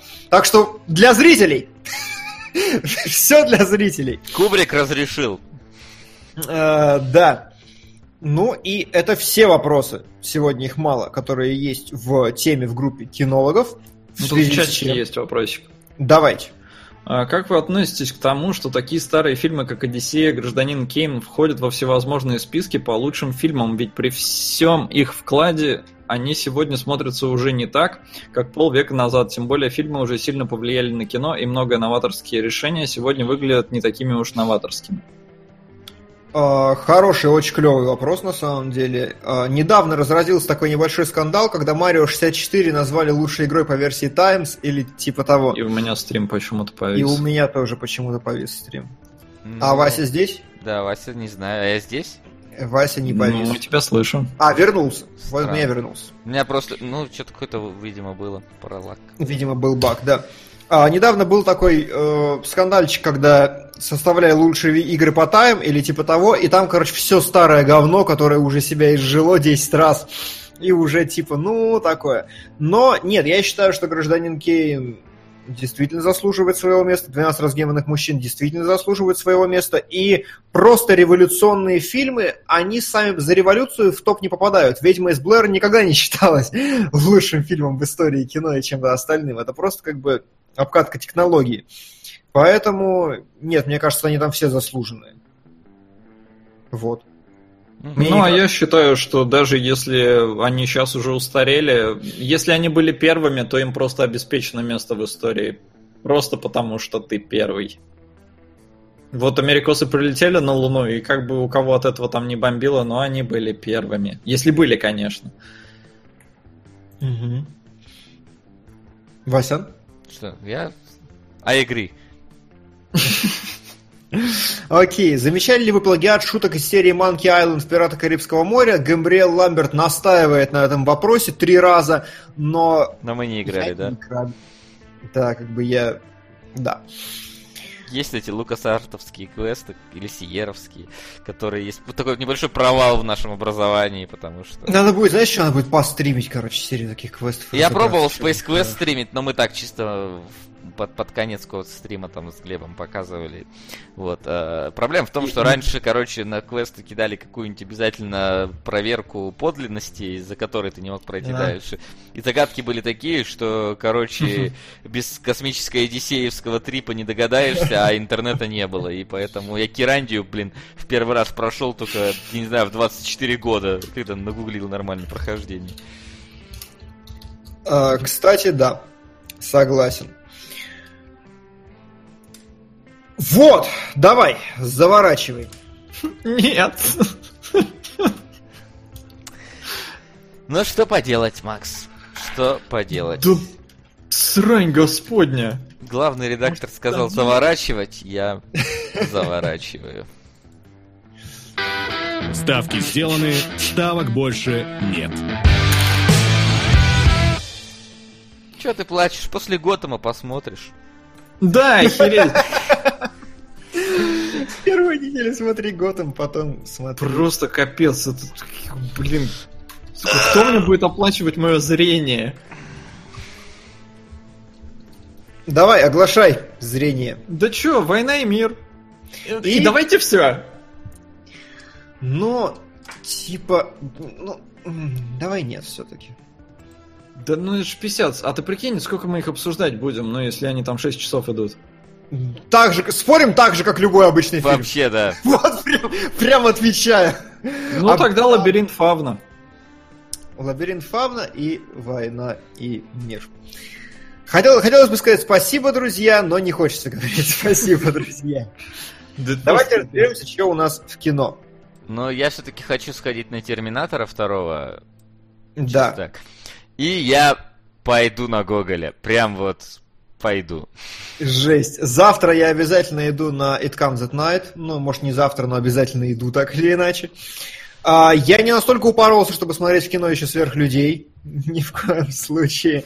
Но, возможно, если мне будет настолько нечего делать, то «Тайна семи сестер», где Нумеро Пас играет семь близняшек, это...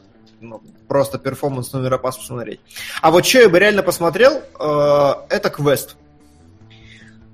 Потому что настолько, я не знаю, э, трэшня в классическом смысле, то есть это как будто фильм из две тысячи первого года, хоррор такой мясистый. Я трейлер посмотрел, мне очень понравилось, что настолько олдово. Вот, и, может быть, я захочу упороться, напиться и посмотреть. Но в целом, как бы, надейтесь только на It Comes At Night, с моей стороны. Это вот будет железо. So? У нас стартует Lucky Logan. Логан Лаки. Счастливчик Логан, короче, по-моему. Да, хороший, хороший. Я бы посмотрел, вот. Там же Содерберг и... На него я пойду. А еще у нас стартует нечто под названием «Тюльпановая лихорадка». И несмотря Нет. на то, что там Викандер, я не пойду. Она, она у нас уже идет. Лихорадку у нас идет, может... А, идет, ну и все тогда. А, а «Счастливчик Логан» не идет. Не идет, он будет м-м, позже. Да, он на недельку позже. Все, прекрасно. Тогда я иду на Логана. Да? Ну вот. А мы идем на «Войну и мир», «Лабиринты Фавна», на сериалы, которые мы будем обсуждать в среду. Приходить в среду в шесть вечера, как обычно. Да. Для сериалогов, да. Ну и чё, чё, чё. Да все. Да все. Все, да. Пока, народ. Всем да, до встречи в среду.